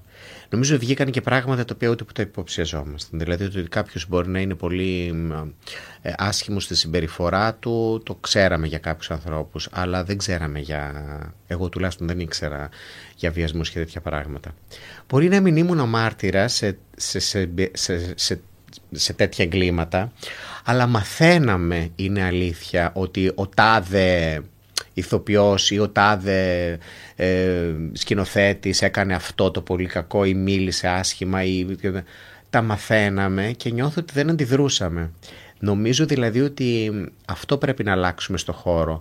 Πέρα από το τι θα γίνει σε ένα δικαστήριο όπου δεν έχω τη δικογραφία και δεν μπορώ να καθίσω να αποφασίσω τι έγινε, τι δεν έγινε. Έτσι, κανείς μας. Θα αποφασίσει ο δικαστής, θα αποφασίσουν οι ένοροι, αυτοί που εξετάζουν τα πάντα. Εμείς, σαν ηθοποιοί, πρέπει να μπούμε σε μια διαδικασία και να καταλάβουμε ότι οι κακοποιητικές συμπεριφορές πάνω στη δουλειά. Μιλάω για τις συμπεριφορές πάνω στη δουλειά. Δεν μιλάω για, το, για απόπειρα βιασμού Ναι, και ναι, τέτοια ναι, ναι. πράγματα, έτσι. Για αυτό για το οποίο μπορώ να μιλήσω. Ναι, ναι, ναι. Όταν βλέπουμε μια κακοποιητική συμπεριφορά πάνω στη δουλειά από έναν άνθρωπο ο οποίος έχει εξουσία, συνήθως είναι ο πρωταγωνιστής ή ο σκηνοθέτης ή ο παραγωγός, αυτή η μετρημένη είναι. Δεν γίνεται να κλείνουμε το στόμα μας, δεν γίνεται να τη δεχόμαστε, δεν γίνεται να λέμε ότι ναι έτσι είναι αυτός. Όχι, είναι λάθος αυτό το πράγμα. Δεν γίνεται να δεχόμαστε ότι κάποιος επειδή είναι ταλαντούχος έχει το δικαίωμα να συμπεριφερθεί πάρα πολύ άσχημα επειδή έχει εξουσία. Ίσα ίσα η εξουσία, καταρχάς την εξουσία δεν θα έπρεπε να την έχουν όλοι, θα έπρεπε να την έχουν αυτοί οι οποίοι μπορούν να τη χειριστούν σωστά. Και η εξουσία είναι υπέροχο δώρο. Είναι υπέροχο να έχεις εξουσία. Σας το λέω ως άνθρωπος που έχω εξουσία κατά κάποιο τρόπο στη δουλειά μου, μια που α, εγώ την ξεκινάω. Γιατί, Γιατί με αυτή την εξουσία μπορείς να αλλάξεις τη ζωή ενός ανθρώπου προς το καλύτερο. Του δίνεις ένα ρόλο, έναν όμορφο ρόλο. Τον βοηθάς στο να λάμψει πάνω στη σκηνή. Α, γι' αυτό τη χρησιμοποιείς, όχι για να βγάλεις τα κόμπλεξ σου. Όταν λοιπόν βλέπεις τέτοιες συμπεριφορές πρέπει να ενωνόμαστε οι ηθοποιοί. Όχι να κάνουμε μόκο και να λέμε ότι εντάξει τουλάχιστον βρήκε τον άλλο να ξεσπάσει εγώ την ησυχία μου. Αυτό. Ναι. Για να σταματήσω. Για, να, για, για, για το τέτοιο. Από εκεί και Ναι. πέρα θέλω να πω και το εξής. Ένα πολύ μεγάλο μπράβο στις γυναίκες που βρήκαν το θάρρος που μίλησαν και που ξεκίνησαν αυτή την ιστορία. Οι γυναίκες έχουν κατεπιεστεί πάρα πολύ σε όλα αυτά τα χρόνια, σε όλες τις δουλειές και ε, είναι εξαιρετικά σημαντικό αυτό το οποίο συμβαίνει αυτή τη στιγμή. Παρένθεση εδώ. Εσύ τιμάς πολύ τις γυναίκες στις σειρές σου. Ναι, ναι, ναι. Είσαι πολύ φεμινιστής. Ναι. Με εξαίρεση τις αίρε που έβαλα δύο άντρε πρωταγωνιστές, κατά τα άλλα δεν έχετε παράπονο. Εντάξει, άντε Δηλαδή, πια. Ναι, όχι, ήταν πολύ Ναι. όλο. Μέχρι και στο θεατρικό. Και στο θεατρικό, έχεις τα βάλει τρία λεσβία. κορίτσια. Ναι, ναι, ναι, Ενώ ναι, ναι. ότι, Ναι, δηλαδή βέβαια, δεν βέβαια, έχουμε βέβαια. κανένα παράπονο. Ναι.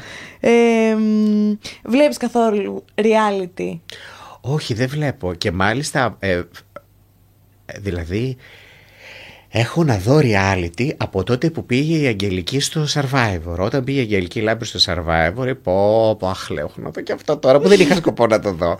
Το βλέπα όμως φανατικά, δηλαδή κάθε μέρα. Ευτυχώς έκατσε δύο εβδομάδες μόνο. Ντροπή Μην- που το λέω. μην ακούει η Αγγελική. Έτσι, ε, δεν με αγαπάει πολύ και την αγαπάω πολύ, θα κα- καταλαβαίνει πώς το λέω. Ε, μ, Έβλεπα λοιπόν κάθε μέρα. Όταν έφυγε η Αγγελική, σταμάτησα να το βλέπω. Τώρα, από τότε και μετά, μπορώ να σου πω με το χέρι στην καρδιά, δεν ξέρω ούτε τα ονόματα. Δηλαδή, αν μου πεις όνομα, δεν ξέρω. Ούτε RuPaul's. RuPaul εννοείται, Εντάξει, το οκ. ίδιο είναι. Εκεί τα έχω δει όλα. Ε, ναι, οκ. Απλά ήθελα να το. Τώρα είμαι πάω- All Stars 7 αυτή τη Α, στιγμή. οκ. Βλέπεις; Δεν βλέπω εγώ. Οκ. Βλέπει κάποιος που μας ακούει. Βασικά βλέπουν πολλοί που μας ακούνε. Και κάποιος που είναι μέσα βλέπει. από Ωραία. μένα, ο Δημήτρης. Δεν, δεν ξέρω τώρα ποια, νο- ποια υποστηρίζει. Εγώ, επειδή είμαι και λίγο της παλιάς σχολής και επειδή η season 5 είναι η πρώτη που είδα, αγαπάω πάρα πολύ την Jinkx και θα ήθελα να το κερδίσει. Αναγνωρίζω ότι δεν έχει το πιο, μ, ξέρεις, καινούριο στυλ και αυτά, αλλά σαν ηθοποιός νομίζω είναι η καλύτερη που έχει περάσει. Πιστεύεις θα μπορούσε να γίνει στην Ελλάδα; Επίσης, αν γινόταν, θα, Θα το πήγαινε παρουσίαζες. guest κριτής. Όχι, όχι, δεν το παρουσίαζα εγώ. Θα σου τέριαζε. Ε, πρέπει να το παρουσιάσεις. Μία drag queen. Μία drag queen. Ναι. Ή να το παρουσίαζε ο Τάκης ως... ε, πώς, ε, πώς λέγεται η... Ισχύει. Αχ, ε, γιατί κόλλησε ρε παιδί μου. Ε, Μαντάμ Απλού ας πούμε. Ή και όπως θέλει. Ντα, αυτό θα ήταν Ο Ζαχαράτος θα συγκλονιστικό. ήταν τέλειος γι' αυτό. Ναι, ναι. Θα έπρεπε να πας στο κριτή. Κριτής θα πήγαινα να έκανα την Εσύ Μισελ και ο Βιζάζη, τον Σεργουλόπουλος. Γκόρντον, ε, πώς το Ναι. λέγει, εγώ και ο Φώτης ή Ναι. τον... ε, Πώς το λένε, τον Γκρέιμ Νόρθον που είναι στο Βρετανικό, τη Μισελ Βιζάζη λοιπόν, πρώτα πρώτα, να. Τα ξέρει όλα εντω- και δεν ξέρω το Ναι, ρε, Χριστό είσαι καλά. Να περιμένουμε από σένα καμία κινηματογραφική ταινία. Έλαντε. Και πάντοτε ήταν το όνειρό μου να γράψω κινηματογράφο. Ξέρεις γιατί δεν έγραψε τελικά; Γιατί ενώ τον αγαπούσα πάρα πολύ και ήταν και ο λόγος που ξεκίνησα αυτή τη δουλειά, κάπου στην πορεία σταμάτησα να βλέπω ταινίες. Νομίζω ότι αυτό φταίει. Δηλαδή αυτό που βλέπω και το αγαπάω και με επηρεάζει, το ακολουθώ. Έβλεπα πάρα πολύ ε, κινηματογράφο όταν ήμουν φοιτητής στη Θεσσαλονίκη εκείνη την πενταετία 90 με 95. Δηλαδή πήγαινα δύο με τρεις φορές την εβδομάδα σινεμά. Ναι. Η έξοδό μου ήταν αυτή. Καλά, και μετά συνέχιζα και ξενυχτούσα και λίγο. ε, και μετά όταν ήρθα στην Αθήνα, σαν να σταμάτησα λίγο να βλέπω. Έβλεπα, με παίρνω βέβαια βίντεο τότε και έβλεπα και DVD. Ε, Κάπως απομακρύνθηκα εγώ σαν θεατής από τον κινηματογράφο, γι' αυτό μου έφυγε και το μεράκι του κινηματογράφου. Οκ, δεν ξεκίνησες ποτέ να γράφεις κάποια ταινία την οποία. η όχι, οποία όχι, σου όχι, όχι, δεν βγήκε. ξεκίνησα, όχι. Υπάρχει κάποια διάσημη προσωπικότητα που έχεις γνωρίσει που ήταν τελείως διαφορετική αυτό που περί. α, Τι είπα; Να είναι τελείως διαφορετικό αυτό να που γνωρίσεις είδα από αυτό που. κάποιον, Ναι, να γνωρίσω εγώ τον Τζαπουτζίδη που Ναι. έχω μια συγκεκριμένη εικόνα για αυτόν. Καλά, είναι η ίδια εικόνα και καλύτερη όσο. ε, ναι, και να σου βγει κάτι τελείως διαφορετικό στο μέλλον. Στο... Σου έχει συμβεί ποτέ; Ε, κοίταξε. Την ξέρετε την ιστορία. Η- η- Το πιο χαρακτηριστικό παράδειγμα είναι η Σμαράγδα Καρίδη που πιστεύαμε ότι θα είναι μία αγέλαστη, αχώνευτη, που δεν θέλει να μας κάνει παρέα και γι' αυτό δεν τη θέλαμε στο παραπέντε, που θα είναι με ένα βιβλίο κάπου σε μία γωνία και αυτά. Έτσι λέγαμε με τον Αργύρη και με, τη- Εν τω και με μεταξύ, τον Μιχάλη. παρένθεση, τώρα που ακούω αυτή την ιστορία, θυμάμαι το επεισόδιο με την Τάλια που δεν της μιλάγανε. Που δεν της και μιλάγαμε, εκεί ναι. κλαίω. Ναι, και ναι, σε αυτό ναι, το ναι, επεισόδιο. ναι, ναι, Ήταν ναι. άθλιο.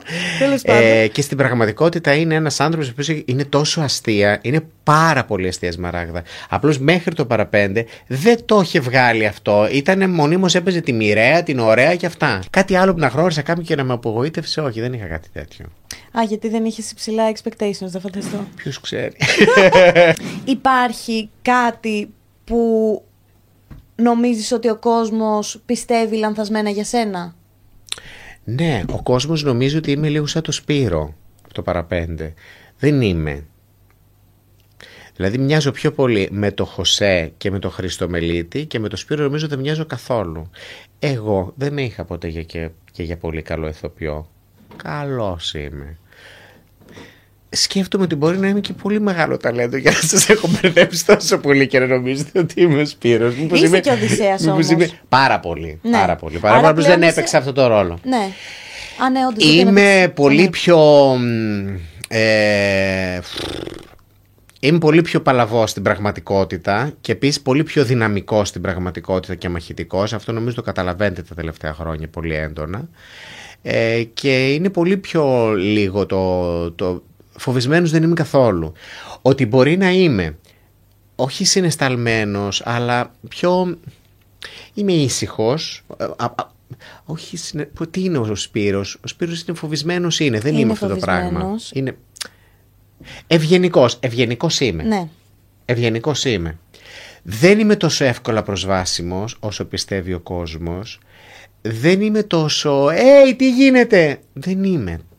Είμαι αρκετά μαζεμένος άνθρωπος και είμαι και αρκετά κλειστός και κλεισμένος στον εαυτό μου και μπορώ να περπατώ και να σκέφτομαι. Δεν είμαι ο τύπος δηλαδή που θα βγω έξω στον δρόμο και θα είναι έτοιμος στο «Γεια, πώς είσαι, ναι, μια χαρά, «Έι, Σεξ αυτό- Αρμανίδης μου περιγράφεις το. τον αγαπώ το Σάκη, είναι φίλος μου, αλήθεια. Ε, Μα δεν και το ο έπαγε. Σάκης ήταν μια πολύ ωραία έκπληξη. Πίστευα ότι δεν θα ταιριάζαμε και ταιριάξαμε πάρα πολύ ωραία στο, στο ταλέντο.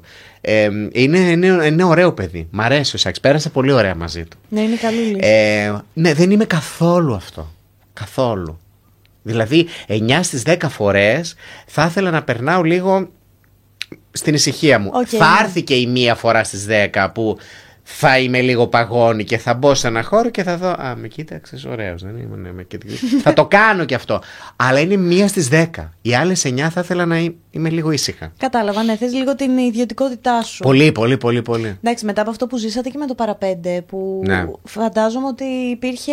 Τότε, αν υπήρχαν και τα κινητά, Ναι. θα ήσουν συνέχεια σε story κάποιος από κάπου να σε τραβάει. Είδα το Γιώργο Καπουτζίδη στον δρόμο. Ναι, ναι, ναι, καλά, εντάξει. Δεν θα, δεν θα είχαμε προλάβει να τελειώσουμε, ακόμα θα γυρνούσαμε. Έχεις καμία ακραία ιστορία από εκείνη την περίοδο που. Από εκδηλώσεις κόσμου. Ναι. Ναι, να μπορούμε να κάνουμε γύρισμα, να έχει σταματήσει το γύρισμα εκεί που ήταν. ε, μ, εκεί που ήμασταν έξω από το ε, βίντεο κλαμπ και κάναμε stake out. Εκεί δεν μπορούσαμε να συνεχίσουμε το γύρισμα.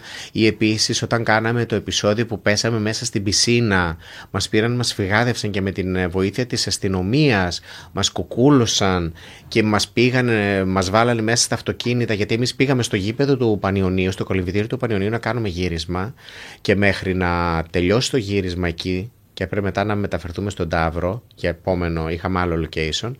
Ε, είχε μάθει όλη η Νέα Σμύρνη ότι εμείς κάνουμε γύρισμα και όταν βγήκαμε έξω είχε, δεν ξέρω, χιλιάδες κόσμου που περίμενε να φ- αυτόγραφο και αυτά που δεν είναι γινότανε. τρομακτικό αυτό από τη Ναι, μία. ναι, από ναι. την άλλη είναι συγκλονιστικό. Γιατί Μία άλλη- φαντάζομαι ότι μικρή και εγώ θα ήμουν μέσα από τους χιλιάδες. Μία άλλη φορά ήμασταν, ξεκινήσαμε να πάμε με το πλοίο στη Σκύρο. Η Αγγελική, η Σμαράγδα, εγώ και ο Αρχήρης ήμασταν. Και μπαίνουμε στο. Εμείς νομίζαμε ότι θα μπούμε στο πλοίο και θα ταξιδέψουμε μια χαρά. Ναι. Και ήρθε ο κόσμος γύρω-γύρω ε, και είπαμε θα παίξουμε ένα επιτραπέζιο, θα καθίσουμε κάπου ήσυχα και θα παίζουμε ένα επιτραπέζιο. Κρίση πανικού θα είχα πάθει. Και βρήκαμε ένα τραπεζάκι και, και έτσι όπως παίζαμε το επιτραπέζιο, μαζεύτηκε κόσμος γύρω, άφησαν τις δουλειές τους και ήταν γύρω από εμά και ρί- βλέπανε που ρίχνουμε εμείς το ζάρι. Ήμασταν λίγο πώς είναι τα, πε- τα, τα, τα, τα, τα ζωάκια στο ζωολογικό κήπο Ναι. που κάθεσαι και τα βλέπεις.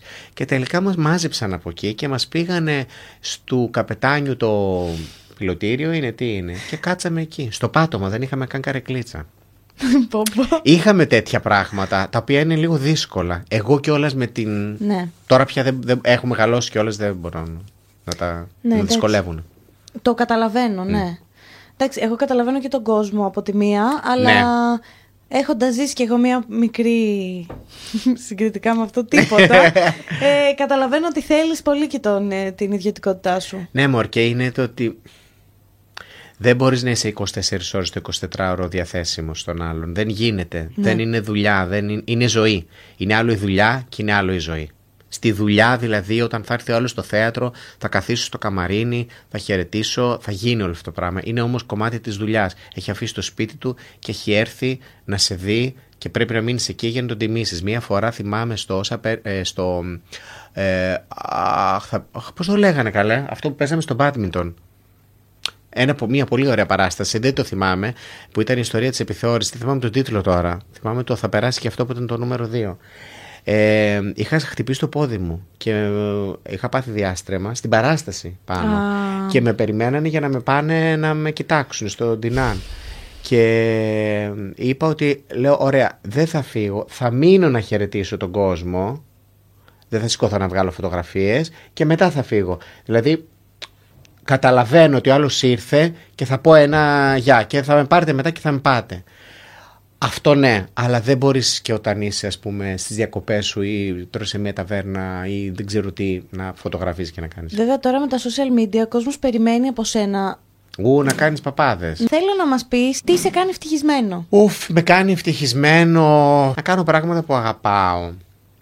Να κολυμπάω, με κάνει πολύ, σίγουρα με κάνει πολύ χαρούμενο. Ε, να ταξιδεύω, να βλέπω στίβο. Ένας άνθρωπος μπορεί να με κάνει ευτυχισμένο. Ε, ότι Οι όμορφες στιγμές με τον σύντροφό μου, ναι, με με κάνουν πολύ ευτυχισμένο να με αγαπάει και να τον αγαπάω πολύ.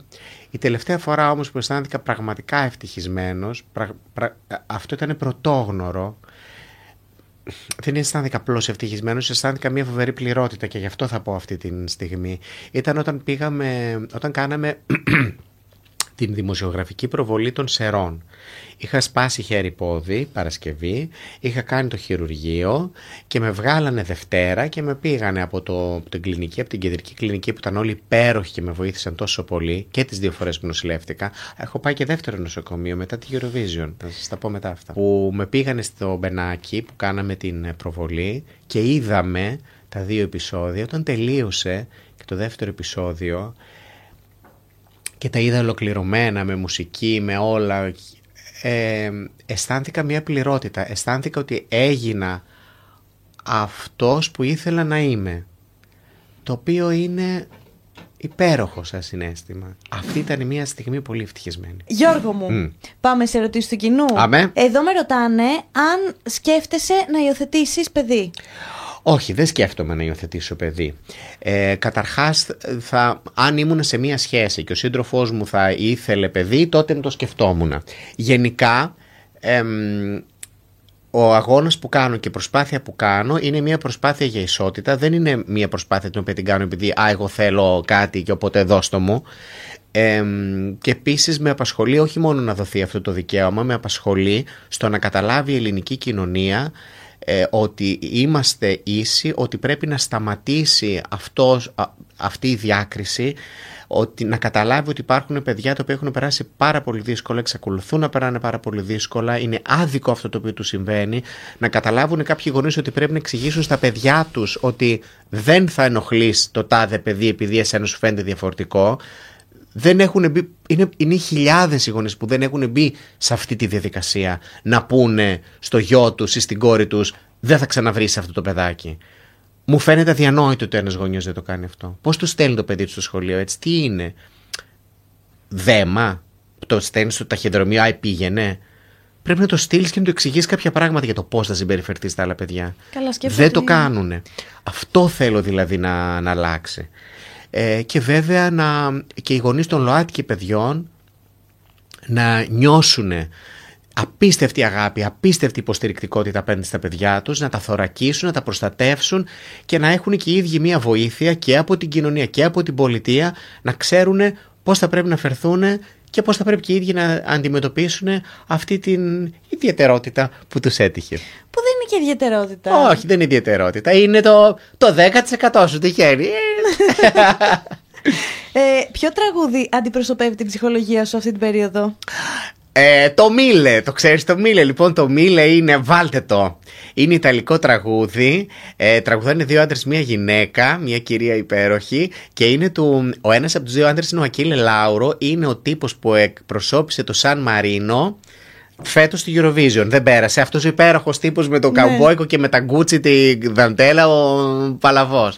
Ε, ε, αυτό. Είναι, είχε κάνει μια συνεργασία με έναν ε, ράπερ Ιταλό και λέγεται έτσι το τραγούδι. Βάλτε το, θα σε αρέσει πάρα πολύ. Καλά, περιττώ να σου πω ότι εγώ. Εκεί, την, γιατί είδα Eurovision φέτος, ναι. ε, τσίριζα με, τη, με αυτό που είπες.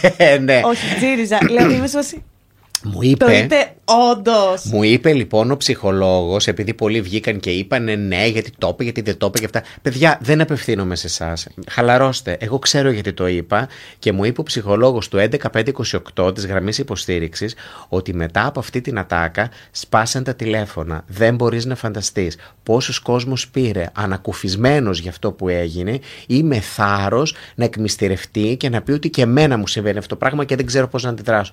Γι' αυτό το είπα. Δεν το είπα για να με συμπαθήσει ο τάδες στο τάδε πάνελ και η τάδες στην τάδε εκπομπή. Δεν απευθύνομαι εκεί. Πρέπει να καταλάβουν λίγο και οι άνθρωποι της τηλεόρασης, ναι. ας μην την κάνω αυτή τη συζήτηση, ότι εγώ είμαι σε έναν άλλο χώρο. Είμαι λίγο από άλλο ανέκδοτο ναι. και ξέρω που απευθύνομαι. Απευθύνομαι λοιπόν σε αυτά τα παιδιά που έχουν ακούσει αυτή τη λέξη και έχουν περάσει δύσκολα με αυτή τη λέξη. Καλά, υπάρχει και εσωτερικευμένη ομοφοβία. Φυσικά, φυσικά, φυσικά. Και στο χώρο και φυσικά, γενικότερα. Φυσικά, Οπότε φυσικά. καταλαβαίνω ότι μπορεί και να έχεις αντιμετωπίσει και αυτό. Φυσικά, εσωτερικευμένη ομοφοβία καταρχάς έχουμε και μέσα μας. Δηλαδή, το πρώτο πράγμα που κάνεις, η πρώτη ομοφοβία που πρέπει να σκοτώσεις, να αντιμετωπίσεις, μάλλον μιλάω κακές λέξεις, είναι τη μέσα σου. Είναι να σταματήσει να αισθάνεσαι εσύ άσχημα. Να σταματήσει να σε στεναχωρεί και να σε πληγώνει αυτό το πράγμα. Βασικά να σταματήσεις να αισθάνεσαι άσχημα. Γι' αυτό σου λέω το 11-5-28 μου ψυχολόγος. Σπάσαν οι γραμμές. Πήρε κόσμος ο οποίος άκουσε κάτι το οποίο χοπ, ήρθε και του έκανε. Η απόφαση να το πεις ήταν τη στιγμής, ας πούμε. Ότι... Το είπα, είπα στη Μαρία Μαρία να το πω και μου λέει μπορεί να ε, Μαρία με αγαπάει πάρα πολύ και την αγαπώ και εγώ πάρα πολύ. Είστε τρομερό δίδυμο. Κάνουμε παρέα και εκτός Eurovision. Δηλαδή είναι ένας άνθρωπος που είναι πολύ σημαντικός για μένα στη ζωή μου. Πολύ σημαντικός. Αν μου έλεγε Μαρία, Γιώργο, μην το πεις, θα την άκουγα. Ναι. Να σου πω κάτι. Καλά έκανες και το είπες. Ναι, καλή το συζητάει. Είσαι με τα καλά σου, εννοείται. Εγώ σε αγαπώ γιατί δεν σε νοιάζει τι θα πει ο κόσμος γενικότερα. Που είναι αυτό που τρώμε όλοι στη μάπα σε αυτή τη χώρα. Ναι, μωρέ, ναι. Πρέπει να μας νοιάζει τι θα πούμε εμείς. Πρέπει να μας νοιάζει το να είμαστε εμείς σωστοί, συνεπείς όσο μπορούμε. Αν κάνουμε ένα λάθος, να ζητήσουμε συγγνώμη. Να είναι ο στόχος μας να κάνουμε πάντα το σωστό, πάντα το καλό. Αυτά. Αυτές είναι οι οδηγίες χρήσης που έχω να δώσω. Ο Ζούπι ρωτάει ναι. ποια είναι η αγαπημένη σου ανάμνηση από την Ισλανδία; Ε, αγαπημένη μου. Όλη η Ισλανδία είναι αγαπημένη μου. Κάτσε να θυμηθώ. Έχω πάει και τέσσερις φορές. Τίποτα. Λοιπόν, σε σχέση με το Ζούπι, θα σου πω ότι μια πολύ αγαπημένη ανάμνηση ήταν όταν. Θα πω μία που αφορά το Ζούπι, εντάξει. Ναι. Για να μην πω τα πιο ερωτικά, συστηματικά, ρομαντικά που έχω ζήσει εκεί. Γιατί έχω ζήσει και τέτοια. Έλα. Ε, εντάξει, έχω πάει και με το αγόρι μου στην Blue Lagoon, ας πούμε, και ήταν πολύ όμορφα. Λοιπόν. Δεν λιποθύμησες όμως, γιατί εγώ πήγα να λιποθυμήσω. Όχι, όχι, όχι, άνετος είμαι με αυτά. Α, με τη ζέστη και με τα αυτά. Ναι, είμαι, είναι, Όχι, όχι, όχι, είμαι πολύ ευπροσάρμοστος στις καιρικές συνθήκες. Και στο κρύο και στη ζέστη είμαι πολύ OK. Okay. Ε, και στην Εθνική Ελλάδα έχω μπει στο παγοδρόμιο με κοντομάνικο μπλουζάκι και μου λένε Με κοντομάνικο δεν το έχεις καταλάβει. Α, λέω ναι, όχι. Είμαι και από πάνω μου, από Σέρρες, δεν χαμπαριάζω. ε, ο Ζούπι μου έμαθε να κάνω πατίνι. Το θεωρώ συγκλονιστική στιγμή. το φοβόμουν πάρα πολύ, μου το έμαθε αυτός και μετά γύρισα όλο το Ρέικιαβικ με αυτό το πατίνι. Οπότε του το χρωστώ και τον ευχαριστώ. Α, έχω κι άλλη μία. Ωραία, την ακούω. Σχετική με το Ζούπι. Μου είχε πει να πάω προς την περιοχή που γυριζόταν το Interstellar. Και πήγα προς τα εκεί. Μπράβο, ναι. Πω, πω, τι ήταν αυτό; Εμείς δεν πήγαμε. Αδιανόητο. Αλλά έχω δει φωτογραφίες από το σημείο. Αδιανόητο. Εκεί είσαι σε άλλο κόσμο. Δεν είναι πράγμα. Γύρισα πίσω λίγο γιατί φοβήθηκα να σου πω την αλήθεια. Νύχτωνε κιόλας. Και λέω γύρνα πίσω. Σε πήγε στο στοιχειωμένο σπίτι; Όχι, δεν με πήγε. Πού ήταν αυτό, μέσα στο Ρέκιαβικ Μέσα στο Ρέκιαβικ, λίγο έξω από το Ρέκιαβικ, okay. εκεί που έχει κοντά στην παραλία τέλος πάντων. Ναι. Πολύ ωραίο κι αυτό. Να ξαναπάμε. Πρέπει οπωσδήποτε μια Ισλανδία, τη ναι. χρειάζομαι. Ε, θα κατέβαινες για πολιτικό. Αυτή την ερώτηση μου την έχουν κάνει πάρα πολύ. Όχι, με τίποτα. Και εμένα μου το λένε. Όχι, θα γινώσουν πρωθυπουργός. Όχι, θα σου πω γιατί.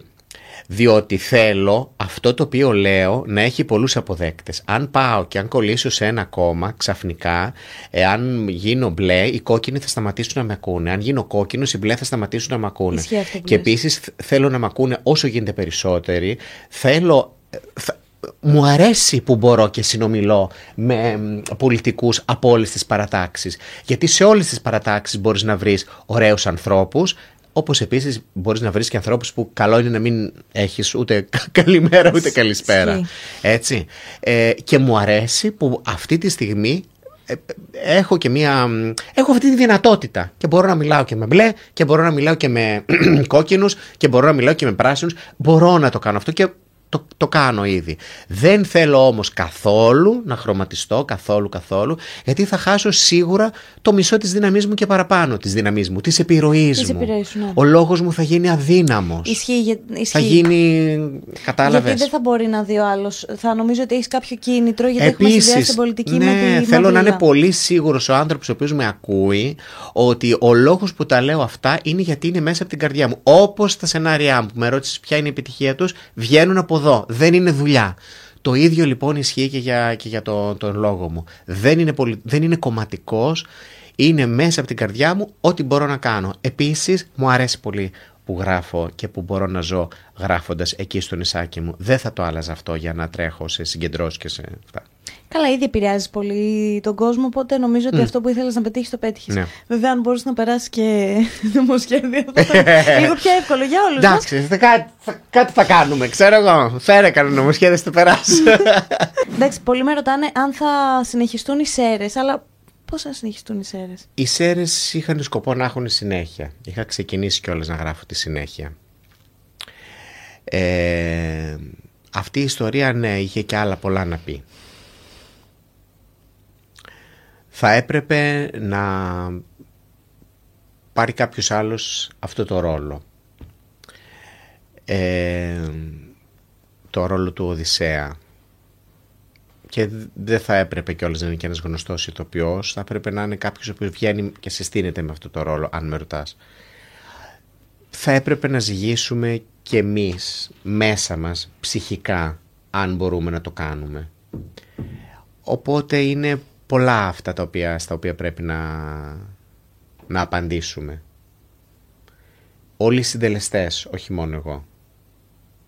Άρα ας το αφήσουμε. Δεν, δεν μπορώ να σας δώσω μία απάντηση. Άνω αυτή τη στιγμή. τελεία.